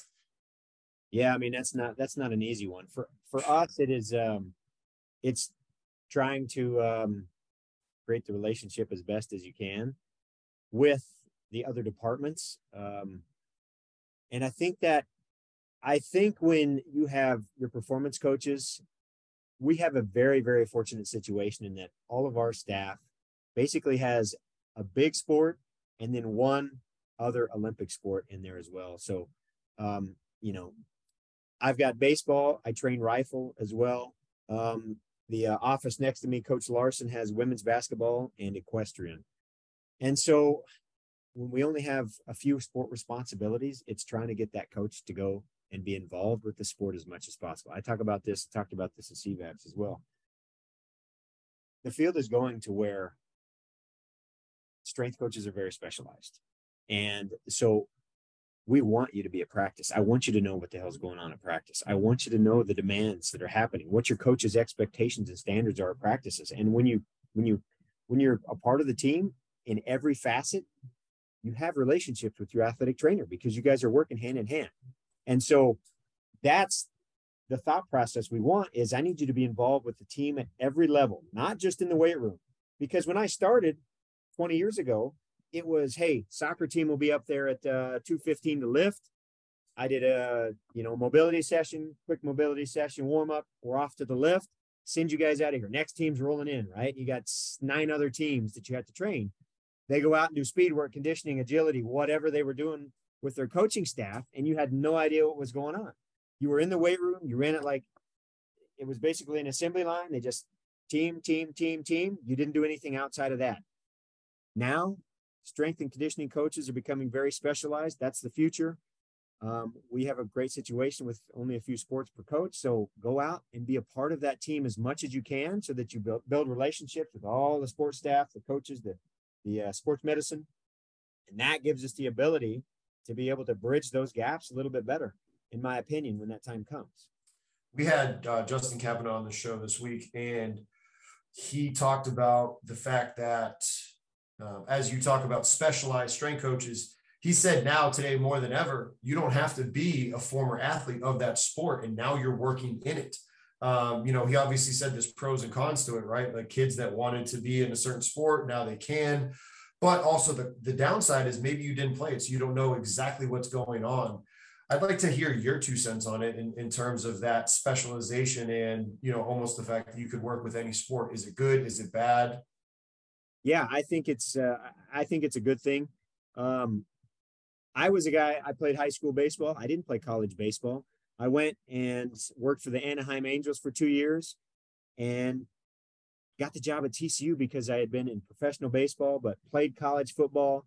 It was a football baseball role here, and that's that's why it was a perfect fit for me. But I didn't come from a baseball, you know, a college baseball athlete background, and that actually helped me when I got to pro baseball because at the time, um, pro baseball was it was uh, it was an interesting place as a strength coach. Um, I'll give you an example. We had 15 machines in a room, and the workout training session for the uh, athletes, the the pro baseball guys, was uh, one set of 15 to 20 on every machine. Just yeah. go down the row, go down this row, and it was like tricep extensions, right? The the old preacher curl tricep extension, tri or bicep curl, crunch machine. That's what the workout was. And so I came into the situation and had very, very outside the box thoughts about what baseball should be speed training, you know, the, the power stuff. I was, I came from a background of football and track and field, and everything I had read and studied was Eastern Bloc, Soviet research, all that stuff. And so my thoughts when walking into a professional baseball organization were so far away from what baseball was. That actually helped me. That helped me early on in my career a ton. And that's part of what I guess um, gave me the um, gave me the soapbox to stand on was that people were like, well, this isn't how baseball is done. And we were we were training in season, we were lifting on game days. And so that was a big, big piece of it in that I didn't have the preconceived notions walking into it because I had been a baseball guy, right? And so that helped me tremendously. Now, on the flip side, there's times when you know you you you get guys that weren't a part of sport that kind of have no feel. There's there's you know in, in baseball you you have to have some feel in the locker room in the dugout. Um, and so you do miss that sometimes with guys that with with uh with coaches. I shouldn't say guys, but men and women that haven't been around the sport. Sometimes they lack feel, and that has to be learned a little bit. But um, I, I, think it's I think it's absolutely fine that you weren't in the sport to train it now. Uh, another question on that is in terms of this specialized, you know, strength coaches. I personally feel like there's a starting growing trend where maybe they're only good enough at that sport because everything to them has to be just sport specific. Are you are are we as a field losing the ability to to kind of coach anybody in any setting if you had to? Yeah, that's the one downside of it is you get you get tied into one thing and you know if you don't have a great uh if you don't have a great network around you to learn and you know places like strength uh, strength coach network to go see other stuff then yeah i think you get tied into your uh your your thoughts a little bit too much and i think it limits you this is why i recommend and this is tough, but I recommend to all of our interns, our young coaches, I say the best thing that you can do is go to a, a small school where mm-hmm. you have nine other teams. Now, the problem is, is that you end up having to run the weight room a little bit too much as that uh, assembly line where you have to bring a team in, they're out, bring a team in, they're out. You might not get, you might not get to participate in practices as much, but you get so much more out of out of time management, out of building efficient systems, understanding how to um, manipulate the space and the equipment that you have. I was a GA, uh, an athlete and a GA at Missouri State. We had six racks. We had, you know, two and a half med balls. the interns here, we have a room downstairs with probably 90 to 150 med balls, right? They have access to anything that they want. And I'm like, when you leave here and go somewhere else and you're actually paid to coach, they're not going to have this. They're not going to have 12 six pound med balls and 10 four pounders or, you know, 15 tens. You're going to have a 12, a six, and a broken 20 that's spitting out, you know, spitting out sand. And you're going to have to figure out how to make this stuff work. And the best thing you can do is go somewhere where you don't have everything because then you really, really learn not only how to coach, but how to program efficiently around your equipment, your, your, your space, your time and so I think the best thing young coaches can do is go somewhere that's not a power five with access to everything. All right, let's change. Uh, like I said, we you, you teased it before, but um, you know, obviously you have a presence on on social media for strength and conditioning coaches. You also wrote a book. Um, I don't know if other people have read it or what the other people feel about it. Um, it's in our internship curriculum, so it, it's a well known book uh, where I'm at. So, talk about how you were able to do that. Um, a, B, what inspired you to do it, and C, how did you still keep the main thing the main thing and coach while doing you know those other things? Yeah. So uh, it came out of necessity, and I didn't have to create anything. So this is what it was. I've for 16 years, really for 20 years since I've been in strength and conditioning. I had a foundation program. These are the foundational movements that I want my athletes to know and learn. This is how you learn how to lift because I was a young strength coach, like we talked about at Missouri State. I had a lot of female teams. Many of these female athletes had never stepped foot in a weight room. They didn't know anything about holding the barbell at the time. And so I taught these foundational movements. This is what you have to know so that we can advance in strength and conditioning over the next two or three, four years that you're here. That's all it was. So I've always had this program around. I got so many emails from baseball coaches when I got to TCU about, hey, send me a program. Will you send me what you're doing? Or what should I do with my high school kids? How would you program this? And first off, I can't send you the program because you know you have no idea what these exercises movements are. I'm not going to do that. And so it was just a continually, it was just a continual beating of what should I do with my athletes? What should I do with my athletes from high school coaches? And so I knew the need was there. And so you know, I it took me 14 months to write the book. And I would say 11 of those months were staring at a screen, trying to like figure out what I should say without telling somebody what to do. How, you know, because how do you how do you tell somebody what the workout is? There's so much context that goes into it. And I was like, man, I don't want to tell everybody the secrets. I don't want to give them all the secrets of what we do and how to implement this. So, how can I sneakily type this thing up so that you really don't know what we do, but you kind of do? And then I heard um, a famous, he was a famous baseball coach at LSU that had won multiple national titles back in the uh, 80s. And he was implementing sports psychology at the time when nobody else was. And he gave away the program. He wrote it and gave it away. And I heard him do an interview and he said, you know, they said, Coach, you're giving your program away. Everybody's going to be beating at national championships now because you're giving them the secret stuff. And he's like, Nobody else will run this the way that I run it. It doesn't matter what I give them. I'll tell them everything. Nobody will ever run this the way I run it because I run it unique to my my system. And it the light bulb went off and I was like, that's it. That's absolutely it. And so the day I heard that. I started typing. I took a Saturday, and I might have wrote this in two Saturdays actually. But then you know the refining process, all that. I just started writing when our kids step on campus the first day. I started writing what we did. Here's the warm up. Here's what we do with them. Here's how we teach the front squat. I wrote it ver- like verbatim from what we do, and that's it. And that was the easiest thing I ever did. I spent 11 or 12 months like smacking my face on a computer, not knowing what to write. How should I type this? How should I do this? And then I just was like, screw that. I'm just going to write this out, how we do it. And then I'll take it from there. I'll pull stuff out if I need to. I didn't pull anything out. And so you just have to do it. That's all it was. And how did I do it? I did it during baseball in season because we have we have uh, lots of travel and downtime. Um, I used uh, we got snowed in one time at Kansas uh, at the University of Kansas in Lawrence, couldn't take a flight out of Kansas City, so took a nine hour bus ride home. And so I wrote probably three quarters of it on that, created some of the charts. So baseball uh, in season is very, very uh, helpful for when I need to create a product. But that's how it's, it was just tell people what we do. They're not going to run it like I do. And it's so funny because I guarantee you, all your coaches out there that are thinking about putting out a product, are having the same thoughts I, I am, and that I don't want to tell people the secrets. I don't want to tell them what we do, how we structure this. BS. I'm telling you right now, that book has sold a whole bunch of copies, and I get emails every day from coaches that say, "Hey, how do we how do we do this? How do we set up the program on Mondays?" And I'm like, I literally put the work. I put the Excel spreadsheet in there. It's like the workout's in there. You don't. It's in there that's telling you that they will not do it like you do it ever. I get that all the time. Hey, we don't know how to, you know, how do you do five sets of five on the front squat? Is it this? Is it? And you're like, no, it's just, they won't do it like you do it. Nobody will be able to copy what you have. So just put it out there.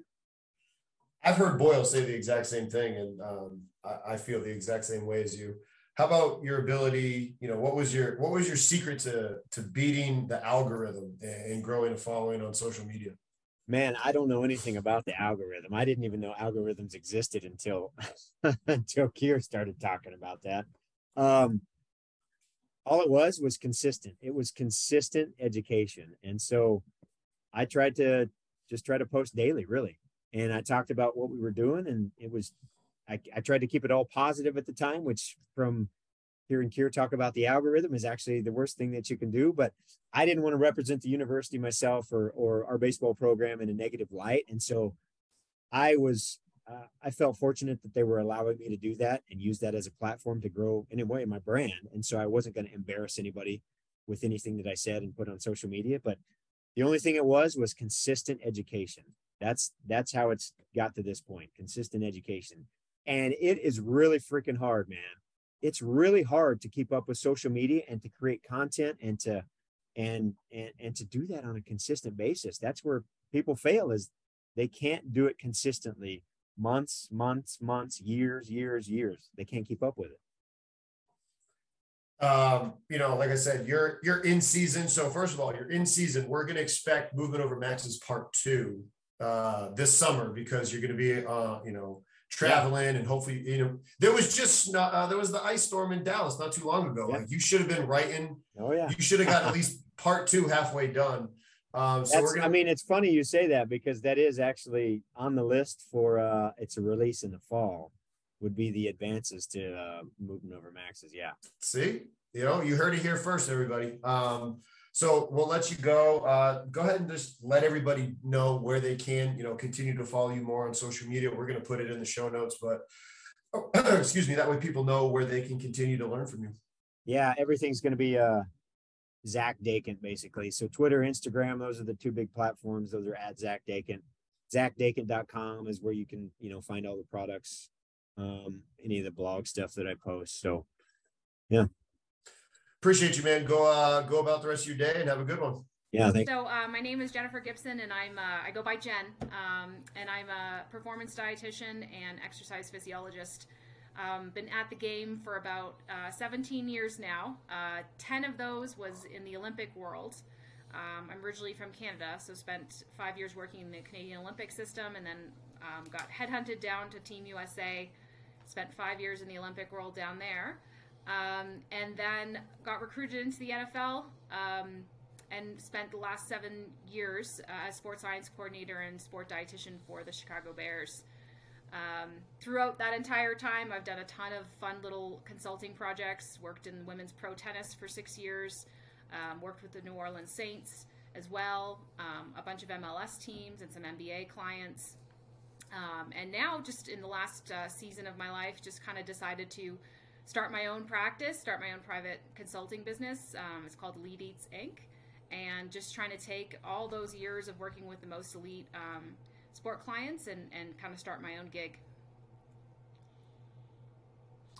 I mean, so 10 years in the Olympics, and then you got headhunted from the Olympics in Canada to the Olympics here and then to the NFL. Like, Yes. talk about that. That's unbelievable.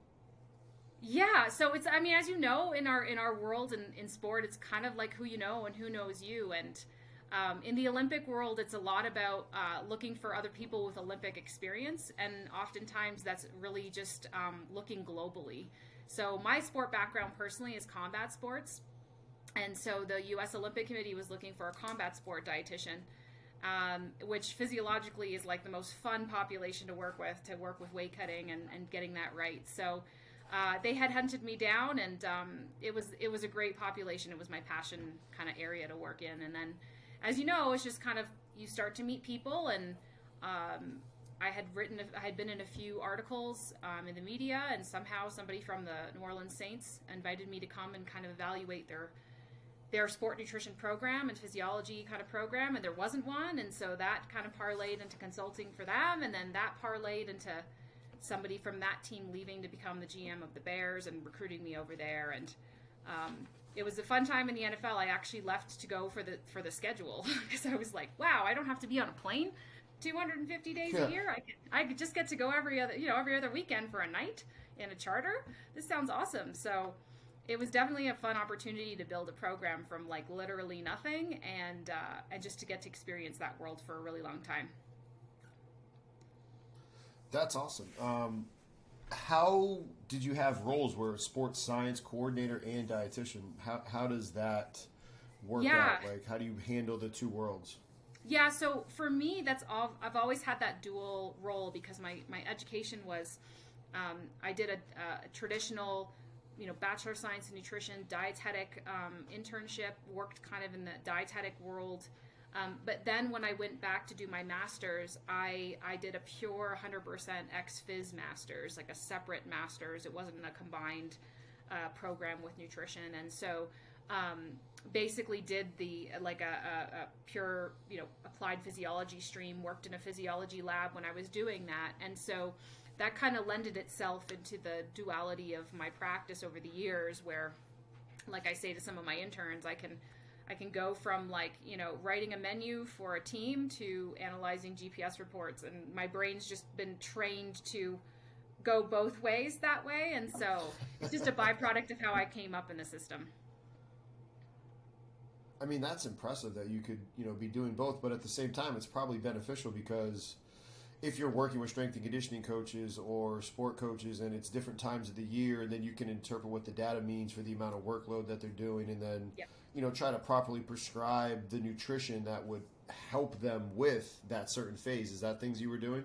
Yeah, yeah, and, and really, I think like just having a sound understanding of applied physiology and testing and how you can kind of incorporate that, um, and that that it all kind of we all kind of work in these areas where there's kind of crossover, you know. So if I'm responsible for what's going into my athlete's body, then I should be able to be able to measure. I should be able to measure that. I should be able to know how to use an RMR cart or measure VO2 max or um, measure sweat sodium. Um, measure sweat sodium from the set or from the sweat or understand lab, lab values um, and then again work at those you know external and internal load measurement tools and understand how that impacts um, not only caloric expenditure but stress on the body and, and within the training cycle how that fits in so i feel like it's just a natural connection and whether or not you truly practice like how i have in both worlds um, it, it, it's really important for both sides to kind of have a good understanding of how they operate. you mentioned it with the hydration and the sweat rate how for our listeners out there that maybe don't have as high level you Yeah. know education as you do what would be some of the best recommendations to measure hydration and sweat rate testing Yeah, so the, the most important thing to remember is that, um, first of all, every single athlete is an individual when it comes to this. So if you're working in a program and you and you're giving blank um, recommendations or like generic recommendations for everybody, then it's pretty much the same thing as telling everybody on your team that they need to eat a 200 a 2000 calorie diet like you see kind of you know recommended from the FDA, you know.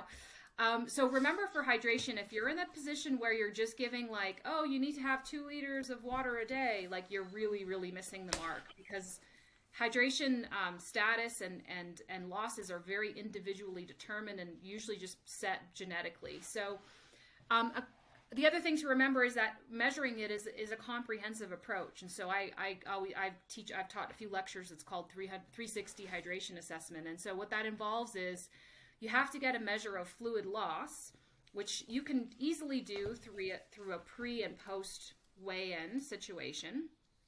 Ideally, you want to be able to measure what's been consumed, but you don't necessarily have to do that. And you really want to make sure you're trying to standardize the, the clothing and what the players are wearing before and after, because you you've probably experienced this too. You get a guy that weighs out with his sweaty gear on, or even just some extra pads, and you've messed your whole calculation up. But in addition to that, um, that's just telling you about the fluid loss, right? We're not actually looking at the composition of that fluid and what's what's going on with that athlete's sweat? And is there are they truly a salty sweater? And can we can we do a sodium intervention if it's needed for them? So that's where the next level of that is and what i've done in different sports different ways but you kind of would potentially do sweat set sweat testing with your entire squad or maybe just your high risk guys whereby you would put a sweat patch on them collect a sweat sample analyze it using a uh, there's some really nice, easy devices you can use for that. Um, I use the Laquatwin Horiba system. Get a measure of sweat sodium, and then from there can determine again where you, you can then kind of determine not only how much fluid does this athlete need to consume, but then should I add additional electrolytes to that uh, fluid, and in what amount. Um, and then on top of all of that, the third level of hydration assessment, if we really want to nerd out, is looking at the, the physiology of, of heat and the impact of that on your athlete. And remembering that um, part of why we sweat is because we're creating internal heat. Um, and, and that heat can be exacerbated by um, external heat like the sun or humid conditions. And so there's interventions you can you can partake to control that, right? And so that would be things like ice vests or, or dipping the hands in um, in, in ice water or using some of those hand cooling devices or even just uh, we did we used to do it with the football players just ice towels around their head and neck to cool the actual uh, thermostat down. And so if you do one and two but forget the third you're battling a physiological response that you're you know what i mean? You could drink all the water in the world but if the person's still overheating from a core temperature sensor core temperature sense um, that's another piece. So it's always a reminder that like, you know, we can go really deep and I've gone really deep and it's really, really fun. uh, if you're into physiology. Um, but just remember, if you're at that level where you're kind of just saying, everyone drink two liters a day, like we got it, we can go deeper than that. So I do want to go deeper with that. And as you were talking about it, one of the like we do, I've done some sweat rate testing with a company before, and we'll do that. We'll put the patch on their arm. We'll go through a training session, very similar to get it, and then we'll analyze it. This is how much fluid. This is how much of it is you know sodium. So I'm I'm sticking with you on all that. Yeah. The thing that made the first thing I want to ask about is you mentioned the the you know the temperature in which you do it. So if you do that sweat rate testing on a day that's maybe hotter, more humid, are you first question is that going to be invalid data than if it was just a outlier in terms of how hot it was? That's a really really good question. Um, the the short answer is not really because um, while that environmental temperature will impact the fluid loss, so how much sweat they actually produce overall, the sweat sodium concentration is is very very much kind of just set to who you are as an individual. So um, it can be a little bit modified by like if the athlete's having a really really high salt diet or if they're having a really really low salt diet and they make a huge change. But truthfully, that sweat sodium is kind of going to be what it's going to be uh, for you as an individual. So um, an environmental uh, stressor may w- would not necessarily impact your results for the sweat sodium piece. Yeah. Okay, and then the other question that I have for you now is I have some, I would call it at best anecdotal research out there. A friend Yeah. of mine who who nerds out on this stuff too um, Yeah.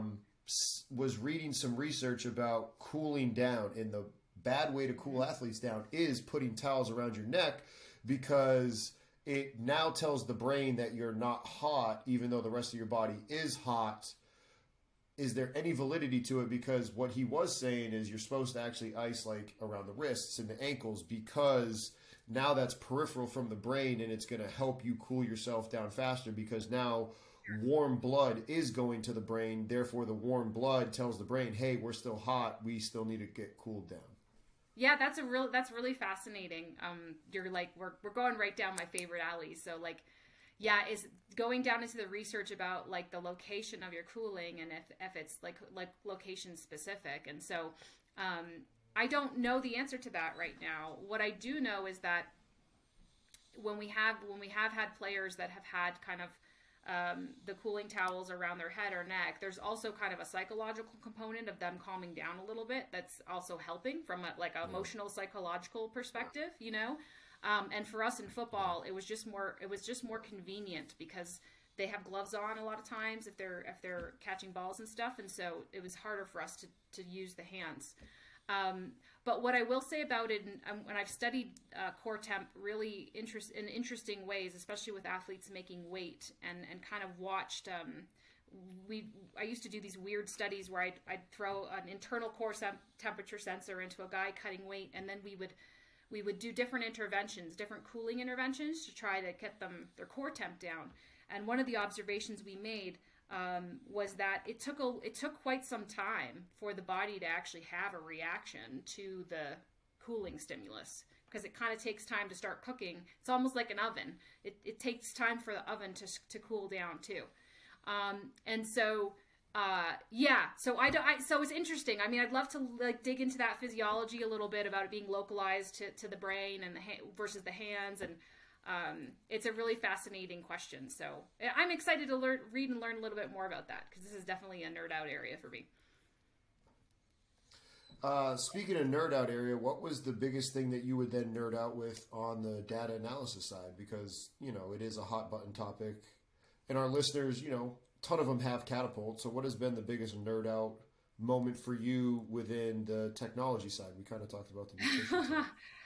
Oh, that's that's really interesting. Um, you know, to be honest with you, what I the, the most interesting challenge for me working in, in in that side of things has been as a person who understands data and going deep into the data, we can get really really busy with like getting deeper and, and doing stats and looking at correlations and and seeing if we can find these little connections to things like oh uh, you know um, you know previous injury and and what's what's is it can i develop a risk assessment based on that and, and use all my data and kind of come up with risks you know risk scenarios and all these fun like scientific things.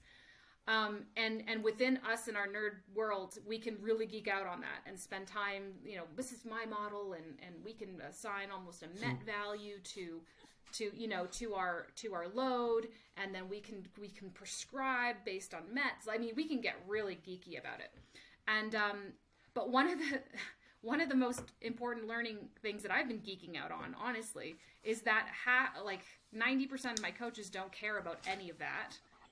Um, all they want to know is is like the bottom line and how it impacts them.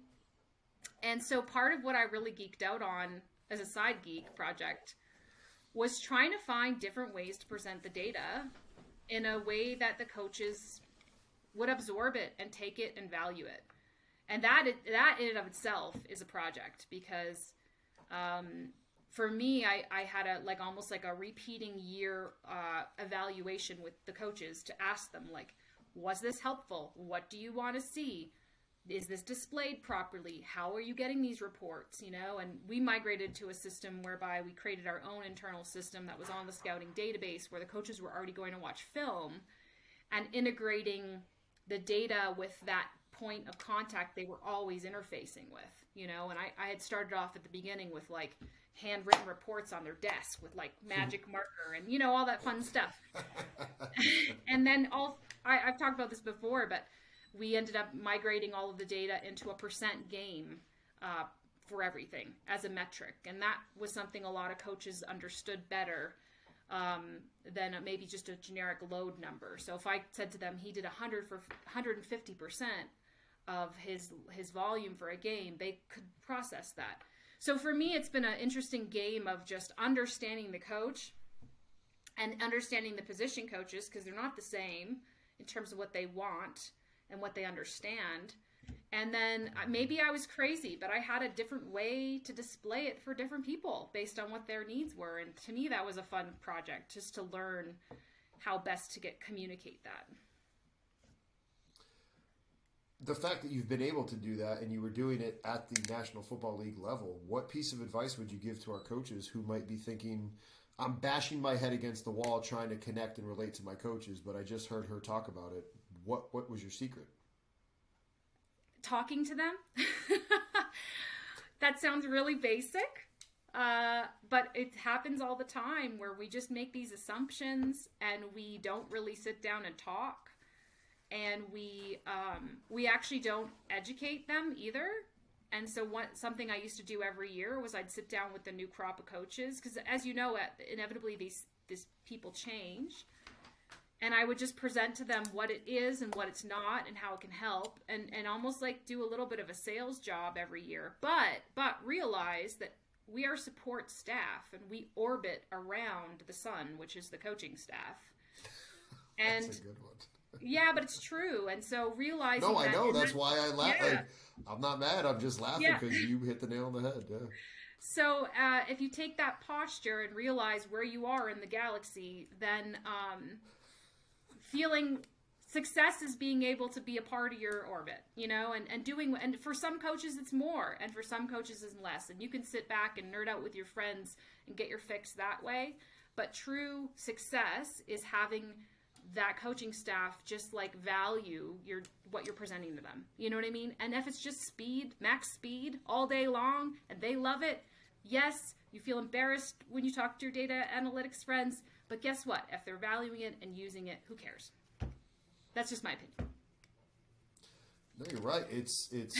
I mean, like it gets back to the core of like you just kind of got to kill your ego and, and check your ego at the door, so that way you can you can serve the people that you're supposed to actually serve, right? Like Oh yeah, yeah. I mean, one of my mantras always, always, and I had it in my office, and I have it here now in my home office is, is, um, you know, and, and it actually comes from the Olympic world. The Olympic world very, very much adopts this model, and it's team first, and it's how can I serve this team, and, and maybe it's how can you serve the club, and if you truly, truly adopt that, and you're like, how how am I going to help the club today?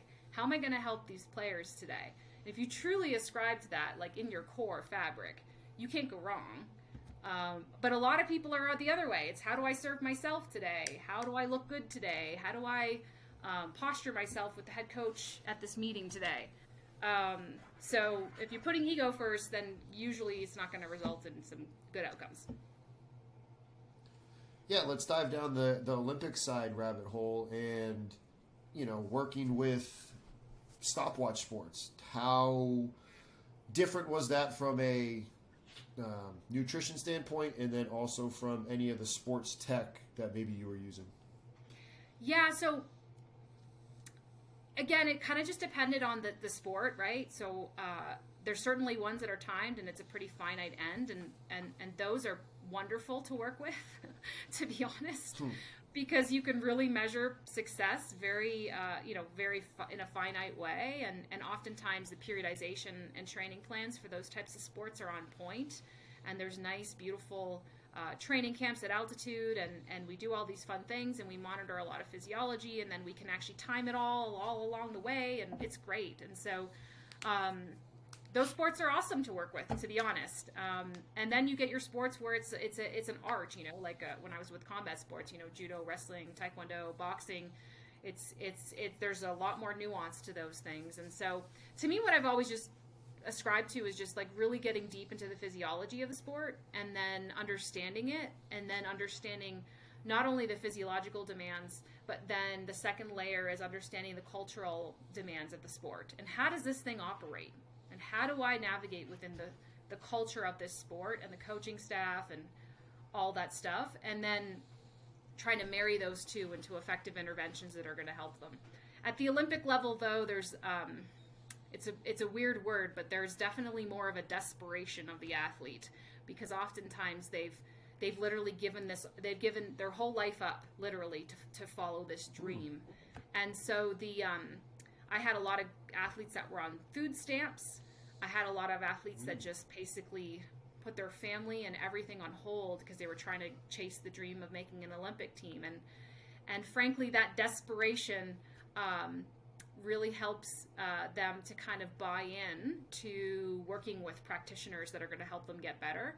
And so uh, it's actually a really lovely population to work with because they're really, really um, committed and eager and they want to be the best in the world. And if you're crazy enough to chase that goal, then you usually are crazy enough to kind of jump on board with fun physiology experiments and, and ways to improve your game. for any of our listeners out there that are like, oh man, you know, maybe she's working with new teams because you said it really depends on the sport, and they're working with a new sport and they're trying to figure out how to assimilate. What were some of the best things that you did to understand the sport and to then get the ultimate buy-in with the athletes and coaches? Yeah, so I mean, for me in the beginning, it was like again getting into my physiology understanding of the sport if it's a sport you've never worked with before, you know, um, you got to just understand the sport. So literally, I would sit down and just read about the sport. How is it played? What are the what are the um, you know typical measures of success for somebody in a sport? And then it was just be spending a lot of time at practice and observing how that goes developing relationships with the coaches and just asking questions you know can i can i just have a look at your training schedule can you tell me a little bit about your training philosophy um, a lot of times, you know, coaches are happy to answer those questions, especially if you kind of are asking them about them, you know, like who doesn't want to talk about themselves? Mm. So it's kind of just trying to gain respect by by being curious and trying to understand their philosophy and and being very respectful of their philosophy because um, I've worked a lot in soccer, for example, and man, you get a coach from Italy, you get a coach from Denmark, and you get a coach from the United States, and their philosophies on training and how they're going to do it are totally different. Are there is there a right one? No right? Because there's winners in all those places. So you can't go in there and be like well this is crazy you know? Look at this volume like rah, you know? Because guess what? You're not the one that's been hired to make that call um, you're hired to understand the call and to understand the physiological implications of that call and then to buffer and assist around it. So for me it's just like being very respectful to the the coach and their model and then trying to like i used to say sometimes with wrestling because they always have overtraining like for real overtraining three days like you almost like just are there to see okay when's the blood coming out and like how good are my band-aids right now you know And sometimes it's just triage and first aid, but but at least you're providing something, you know. No, for sure. Um, hearing you talk about all this, one of the things that I want to know from the diverse background, whether it was you know Olympics here, in Canada, or the uh, NFL, without naming names, obviously, what Yeah. are some of the worst practices that you've seen, or the bastardization of nutrition in sport? Because I want, I know what I think it is, but I want to hear like a true expert's opinion. Okay. Okay. Uh, I won't say. I, I'm not going to say any teams or anything. I've had a few situations. So there's a lot of cultural norms, you know, with some sports. Um, I remember working with a team once and getting in trouble because I canceled the hot dogs at halftime. So that was one that I, I literally and then the funny part was the person who yelled at me about it was the team doctor. So i got yelled at by the team doctor because i got rid of hot dogs at halftime for an elite elite team. Uh, and i as the dietitian i made that call because i was like why on earth are we ordering hot dogs at halftime? You know this doesn't make any sense. My job is to oversee this. I cannot sign off on this you know? Um, that was definitely one of those moments in my life. Um, I think the other thing too, and I used to have a saying in the NFL, like you know, um, I used to call it on your own time and on your own dime because I would have requests from players to to order like deep dish pizza or you know um, like any sort of fried foods or like basically carnival foods, you know. And our coach, our coaches have this fast food Friday cultural thing, and so I would kind of like always offer both. You know, you kind of have the fun and the and the healthy, but um, I know that some people kind of really dive into that really hard, you know, and they and they almost make the food situation a popularity contest. Like the more crap I can serve, the better the players are going to like me, you know. Um, my my mantra was always on your own time and on your own dime. If I'm being paid as the team dietitian and it's my job to be responsible for our budget for that, um, then I can't I can't spend the cl- I, again if I'm putting the club first and I'm putting the player first as my as my anchor point. I, I would say on your own time and on your own dime, you go, you go buy it. But I can't, with good conscience, spend the club's money on this. So, physiologically, with my com with the combat sports, I mean, you name it. Uh, every bad practice you can think of. My my one boxing athlete, I'll never forget. I had just done a whole session on, you know, the physiology of weight cutting, ways to do it properly. You know, I was all up there puffing my chest, thinking I was the smartest person in the room. And on the way back, we were walking back, and he's like, I don't know why you got to make it so complicated, man. And I'm like, what do you mean? He's like, if I want to lose weight, I just don't eat. Problem, solution. And he just walked away. Yeah. Why did you make it so complicated? Like, what is wrong with you? He's like, I don't know why. I don't. I just don't eat. That's it. And it, and it was like one of those moments in my life where I was like, well, yeah, you're right. You know, like if I if I literally took you all and put you in a cage and didn't feed you, it would happen. You know, it's gonna happen. There's no uh, thyroid problems when that's the situation. Um, so, but it was one of those. Again, it was one of those moments where I was like, okay, I got to remember who my population is and and where they're coming from. That's a wake up call right there. What uh flip side, what's been like, you know, best practices like holy cow, I was really not expecting it to be this good for um, you know, these people reached out and I'm really impressed with how well they've done it. Yeah, that's a really good question. I think, to be honest with you, like, not every single, uh, you know, Olympic sport is perfect. But the when I worked for the U.S. Olympic Committee and the Canadian Olympic Committee, what I really appreciated about those groups um, was that they were really on point with hiring like the very best at what they do. Um, and there was a very they really really you know it wasn't a buddy system hire like sometimes we encounter you know in some situations. And they really really um, tried to handpick some of the best practitioners in the world. And so a lot of the people that i worked with i mean all of them had phds i was probably the only one that just had a master's. And i felt very inadequate with that. Um, but you know working with i loved working with people that were like r- way smarter than me you know? Um, and definitely that comes with ego uh, but we could all we all had respect for each other, and so that environment was really fruitful and really uh, intellectually stimulating for me. And I know that's not necessarily like, you know, common everywhere you go to work with a, a, lot of really intelligent and smart people who are the best at what they do. And so I appreciated that about working within the Olympic committee and working for the the uh, Canadian side is the staffing and the way that they really went about getting the best in the world um, really helped me develop and grow in a way that I never would have done if I had just been maybe in in pro sport the whole time.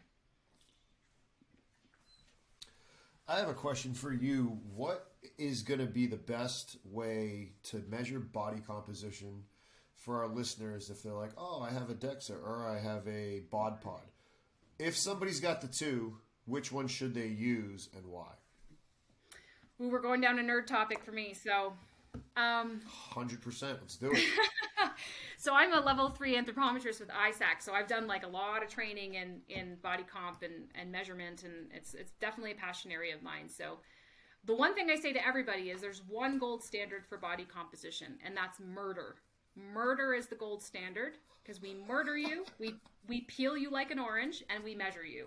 And I say that to every one of my athletes because that's how actually Siri and all those equations were, were determined was through cadaver analysis. So the gold standard is murder. Everything after killing your athlete is a, is an estimation, and so um, you pick you pick your poison, right? You pick your poison. Every single um, modality has error.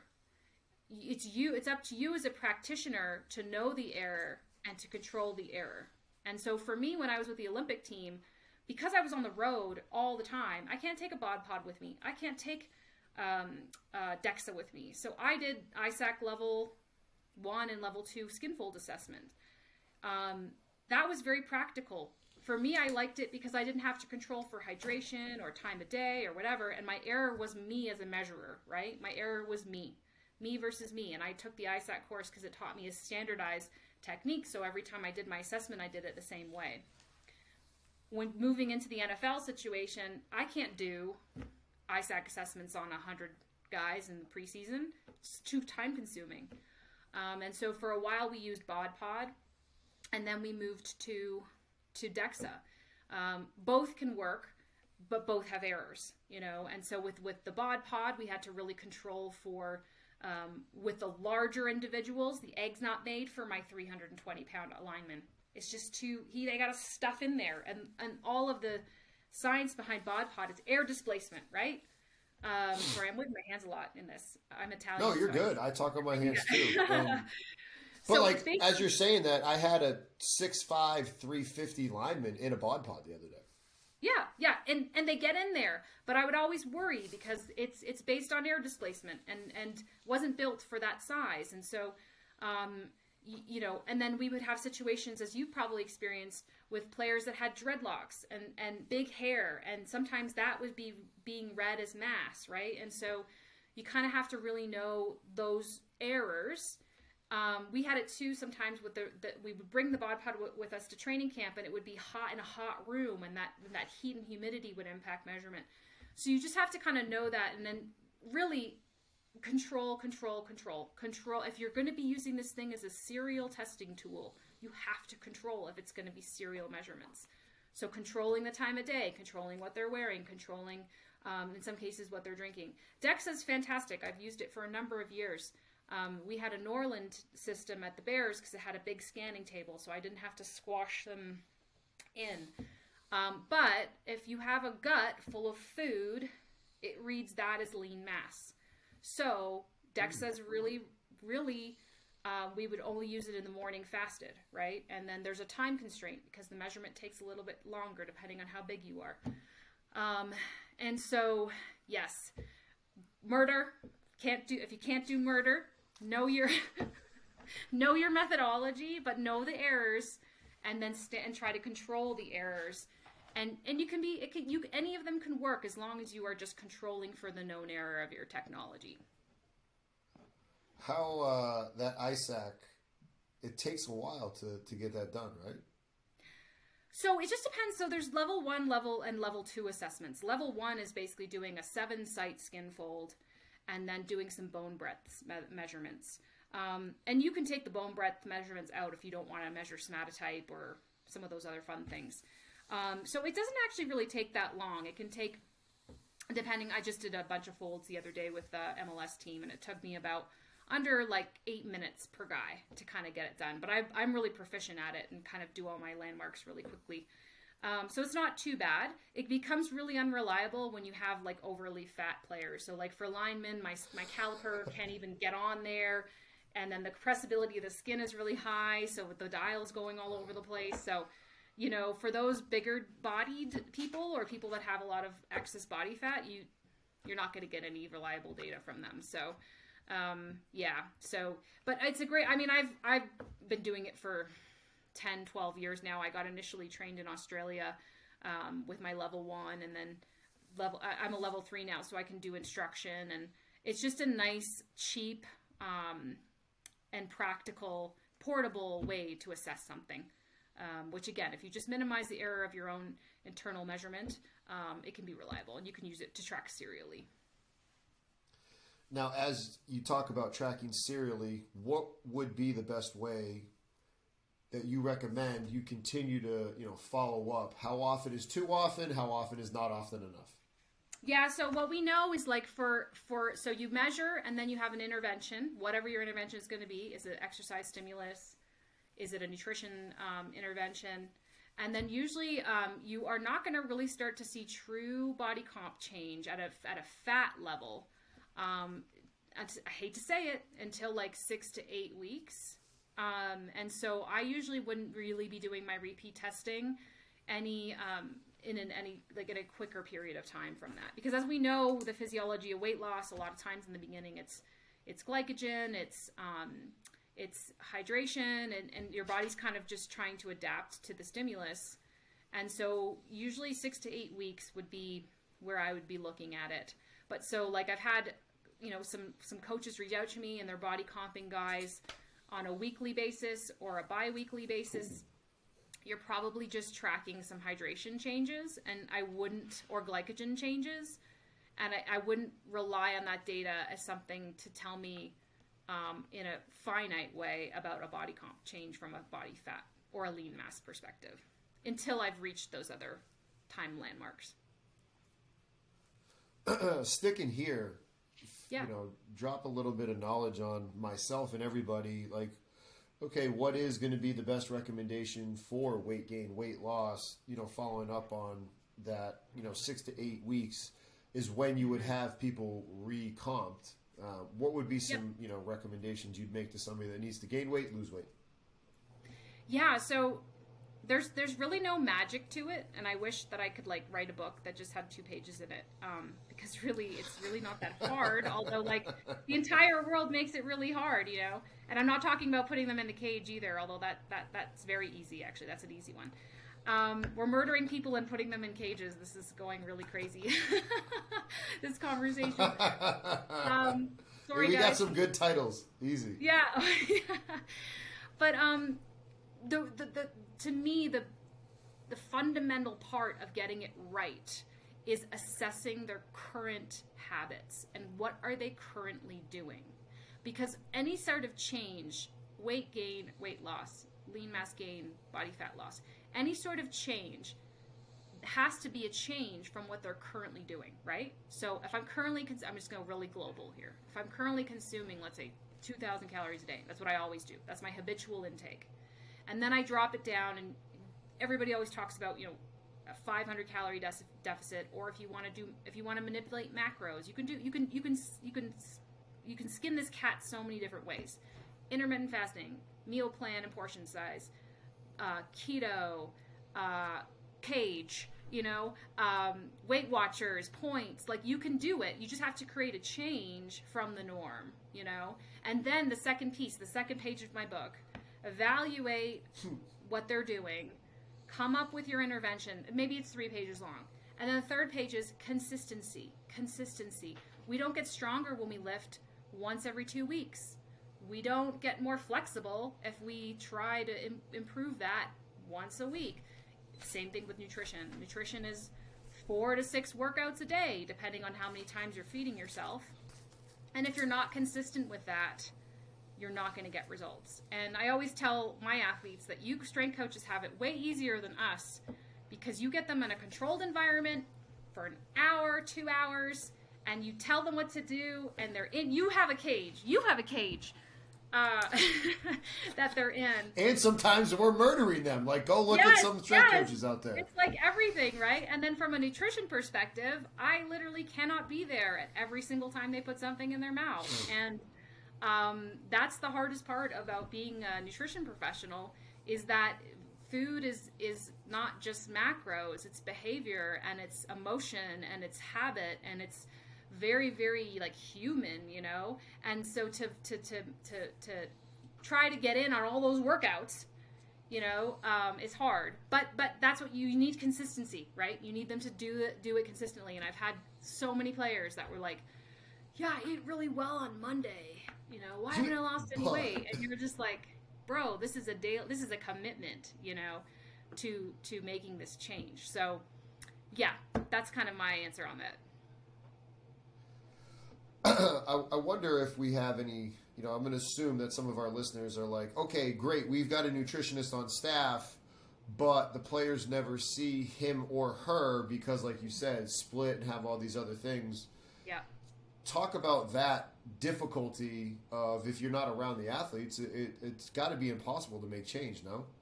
Yes, 100%. Uh, half of half of being and you're in this we're in the same profession. We're behavior change modifiers right? We our job is to modify behavior to re- achieve a result. And we're dealing with human beings not robots. And so i think why i say all that is because trust needs to be built when you're going to go into someone's world and change behavior and so if you're never around or you're just a, a, a business card on a uh, on a bulletin board somewhere at school um, there's no trust there. And and and really you know we all have been there. You go you know maybe you go see a new doctor or a new chiro or whatever and you're like ooh that nervousness about like meeting someone you've never met before.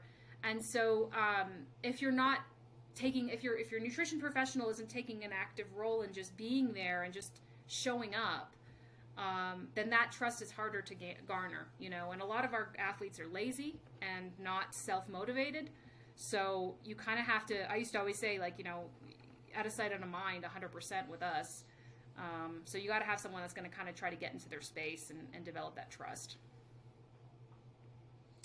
It's interesting you say that because one of my former assistants, um, who's now down at a different university in Texas, he said something similar. He's like, you know what? Like, how good would our guys be if lifting or practice was optional? He's like, probably pretty bad but mm-hmm. nutrition completely optional. So what we did is we had our nutritionist come in every Monday and we took 15 yep. minutes out of their weight training session and it was dedicated to a different topic every day and trying to make yep. it interactive so that way we could start to create those changes. Um, you know, that's my one idea of it. What are some other good ways that you've seen getting FaceTime, for lack of a better term, with the athletes?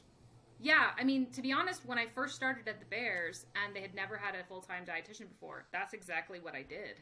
I asked the strength coach if I could do mine was a two minute talk at the beginning of the lift when guys were just coming and huddling together and the football schedule is so tight like to get in is really hard so i would just kind of get up on literally a soapbox and just kind of do a like tip of the day and you know and really try to hit them hard with things that matter to them like recovery or injury, um, recovering from injury, and just trying to almost do a sell job. Like if you have a if you have a supplement your agent sent you and you don't know if you should take it, come see me and and you kind of just try to build that bridge to how you can help them. And so those are really easy opportunities to to engage your nutrition professional for sure. Just give them a few minutes in front of the guys. Obviously, if you have a head coach that's bought in to carve out some education time in front of them as well. Um, and then, really, honestly, the easiest way to to an athlete's heart is through his mouth. So, really, I what I used to do too when I was still trying to like kind of develop relationship with our guys is I'd go into the weight room with some new bar that we were trialing and just ask if anyone wanted to be my I called them my sampler boys. Who wants to be my sampler boy? I got this new bar. It's made from crickets, cricket protein. Remember those? Um, I need someone to try this for me, you know, and just kind of try to have fun with it and uh, get them to just trial new products or get them eating something new or um, engaging with them that way, and then and then really it just cascades from there. Well, we've talked a lot about you know the team sport and things prior, so let's talk about you know if anybody was looking at your resume, they'd be like, okay, in the NFL, doing two different roles, two different teams why leave that world and do what you're doing now? So talk about what uh, exactly it is that you're doing now. Yeah, so I was um so I left the Bears because I was I was told to leave the Bears. So that's the situation that happened with, with me. Um, and so it was just staffing change. Um, it had been my third regime, and I was just another victim of the uh, the proverbial you know cycling that happens in pro sport and what we all sign up for. So to be honest with you, it was a blessing in disguise because I had been kind of scheming about about kind of getting out and doing my own thing for a while. And so came back to Colorado, which is where I was, you know, before we moved to Chicago and and really just tried to start to uh, kind of develop my own way, you know, and and I loved working in football, you know, um, it has, it's literally been almost half my career between the Saints and the Bears, nine years. Um, but it definitely is an environment that kind of requires you to sell your soul. You're you're there all the time, um, seven days a week, long hours, and um, I have a family, and uh, it was just kind of one of those things where I'm like, you know, I think I have enough knowledge and enough contacts right now where maybe I can choose how often I want to to give that soul away. so that's kind of been it's kind of been a really fun experience and and actually getting back out and zoning out again out of the NFL world and getting back into some other sports um, has been really good and really refreshing to me and um, being in this for so long and, and, kind of having the connections and networks and the experience that I do, um, I'm also moving into kind of the training and mentoring um, piece uh, in performance nutrition. So um, a colleague of mine, Dr. Dana Lis, who's a well-known um, researcher and dietitian, we've kind of started a, a, group together called Performance Nutrition Professionals. We'll be uh, launching our, our, LLC in a couple weeks. And we're basically just trying to um, provide training, really good evidence based training in performance nutrition, not only for dietitians, but for strength coaches, athletic trainers, um, through courses that are actually in person and live and, and affiliated with academic institutions. So, like our first one's going to be in conjunction with University of Colorado, and to try to kind of at, bring back some of that um, academic learning that we all did when we were doing our undergrad, but had no idea how to apply it. You know, back to people who are like, you know, we call it lab to life, like bringing back lab to life, but for people that are actually working working in the field. You know so that's really exciting to me because it's I love teaching and I love uh, I really love nerding out on science, and so it's kind of an opportunity to to do both in my world, like still service with some teams here, but then also really get into my passion project, which is educating and training and mentoring. So we're excited for that to launch. No, you bring it, yeah, you bring up a good point because that's kind of you know why we exist at Strength Coach Network is yeah. trying to bridge the gap between real life and university setting, and, and why we have you know the site in our fundamentals course um, just to to bridge that gap. And you know for you and your colleague doing that with nutritionists i think that's also huge because there has to also just be a massive gap between what you're taught as a rd or as a nutritionist and what actually happens because um, you know, the, it's not taught in our world how to relate to professional professional. Like, is that things that gets taught in your educational world too, or no? Is that stuff that you guys go over in your course, or? Not really. I think we all get educated in our own silo, you know, and then we kind of get thrown out into the world, and then we all have to play nice, you know. And so, to me, I also feel like across sport disciplines, especially if you take a trainer, a dietitian, and a and a strength coach, there's all areas in which we overlap in our practice area. You know, a lot of trainers are involved in hydration. A lot of trainers are involved in, in sometimes nutrition recommendations because they may not have a dietitian on the team. Same thing with sport uh, with strength coaches. They might be um, the ones. They might be the dietitian when you don't have someone full time. They're giving out supplements. They're um, recommending nutrition plans, and that's part of your training as a strength coach too. And so, I feel like um, there we all kind of have a little bit of a, a, little bit of overlap in each of our areas in in the world of performance nutrition specifically and so we're just trying to also look at that gap too, but provide like really credible and evidence based information to, and tra- and more training than just like listening to a lecture on your computer while you're you maybe 10% invested because your players are walking by or your baby's crying, you know, just to be real. What would be, you know, for our strength coaches that are listening out there, what is the best way that a strength coach can help a nutritionist, a dietitian on a staff where like you said, you can't be everywhere, but if a strength coach is around and they're they're actually around the team and they're with them all the time, yes. what is the best practice for a strength coach to essentially work under and be giving recommendations through you? Let's just use an example. Hey, you and I work together. We're yep. at, you know, Johnny whatever university and you're the dietitian and I'm with the guys all the time. How yes. would I best serve them through you working underneath you? Yeah, so I think it's really simple. You just have to have the right systems built up, you know. And so, for example, if the dietitian comes in and, and sets up the fueling station for you guys, but can't be there all the time, then then it's kind of like that RD can help to inform the strength coach. Okay, this is why we have these products here. It's not just throwing a whole bunch of crap on the floor and like, oh, grab your stuff. It's like here's our pre, during, post fueling options for the guys. This is why we have them here. This is why they work maybe doing an intro session with the team, but then when the dietitian's not there, the strength coach just waves the banner and encourages guys to go over there. You know, go get your recovery stuff. This is why it's important. Just echoing those things. And then I think where where it becomes really important is is that there's um, an opportunity for the strength coach to just flag the, the the clinical cases that need to be seen by somebody. You know, so any sort of weight management probably needs to, to also have the support of a dietitian. Any sort of eating disorder, disordered eating situation needs to be flagged and sent that way. Even in some cases, like, you know, we have to start to also appreciate that there's medical nutritional therapy for when they're injured. So, like at in the NFL, I had a whole list of different um, ailments, you know, bone, uh, stress fractures, uh, muscle tendon issues, um, muscle pulls, um, ACL repairs. There's there's an intervention for each of those nutritionally, and even if you don't even want to go down into the science of like ligament feeding ligaments, just at a basic level, the guy is going to be uh, out for ten months with his ACL or MCL. Guess what? He's going to probably lose a lot of mass, and he might get really fat, or he might get really skinny. And if that body composition change is really hard and really like dramatic, that impacts his ability to get back on the field, right? Because in the NFL anyway, they're robots, right? So I don't care. You're my 220 pound running back, and you're going to go and get your surgery and rehab, but the expectation is you're going to be popping back in as fast as possible.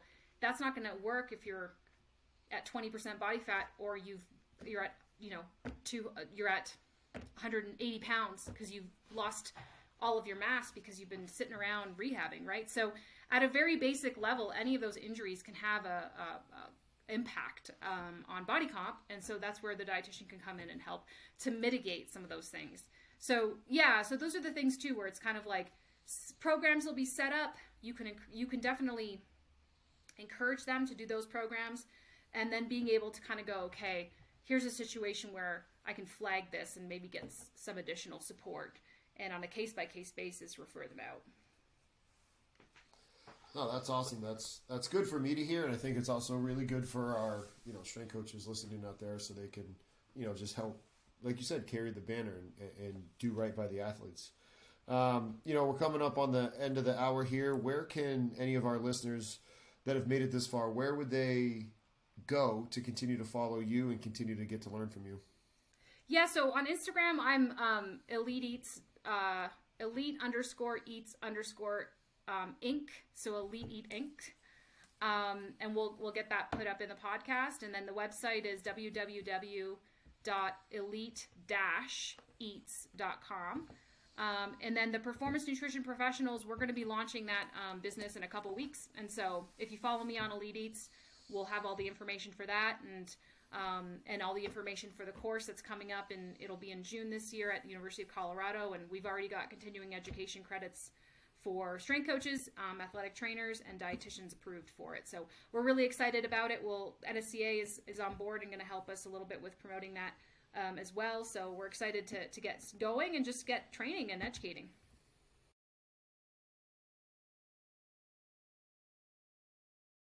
Congratulations on making it to the end of the video. Why don't you celebrate by watching more videos just like it? You can also help us on our quest to placate the algorithm gods by liking, sharing, subscribing, and commenting. Thank you.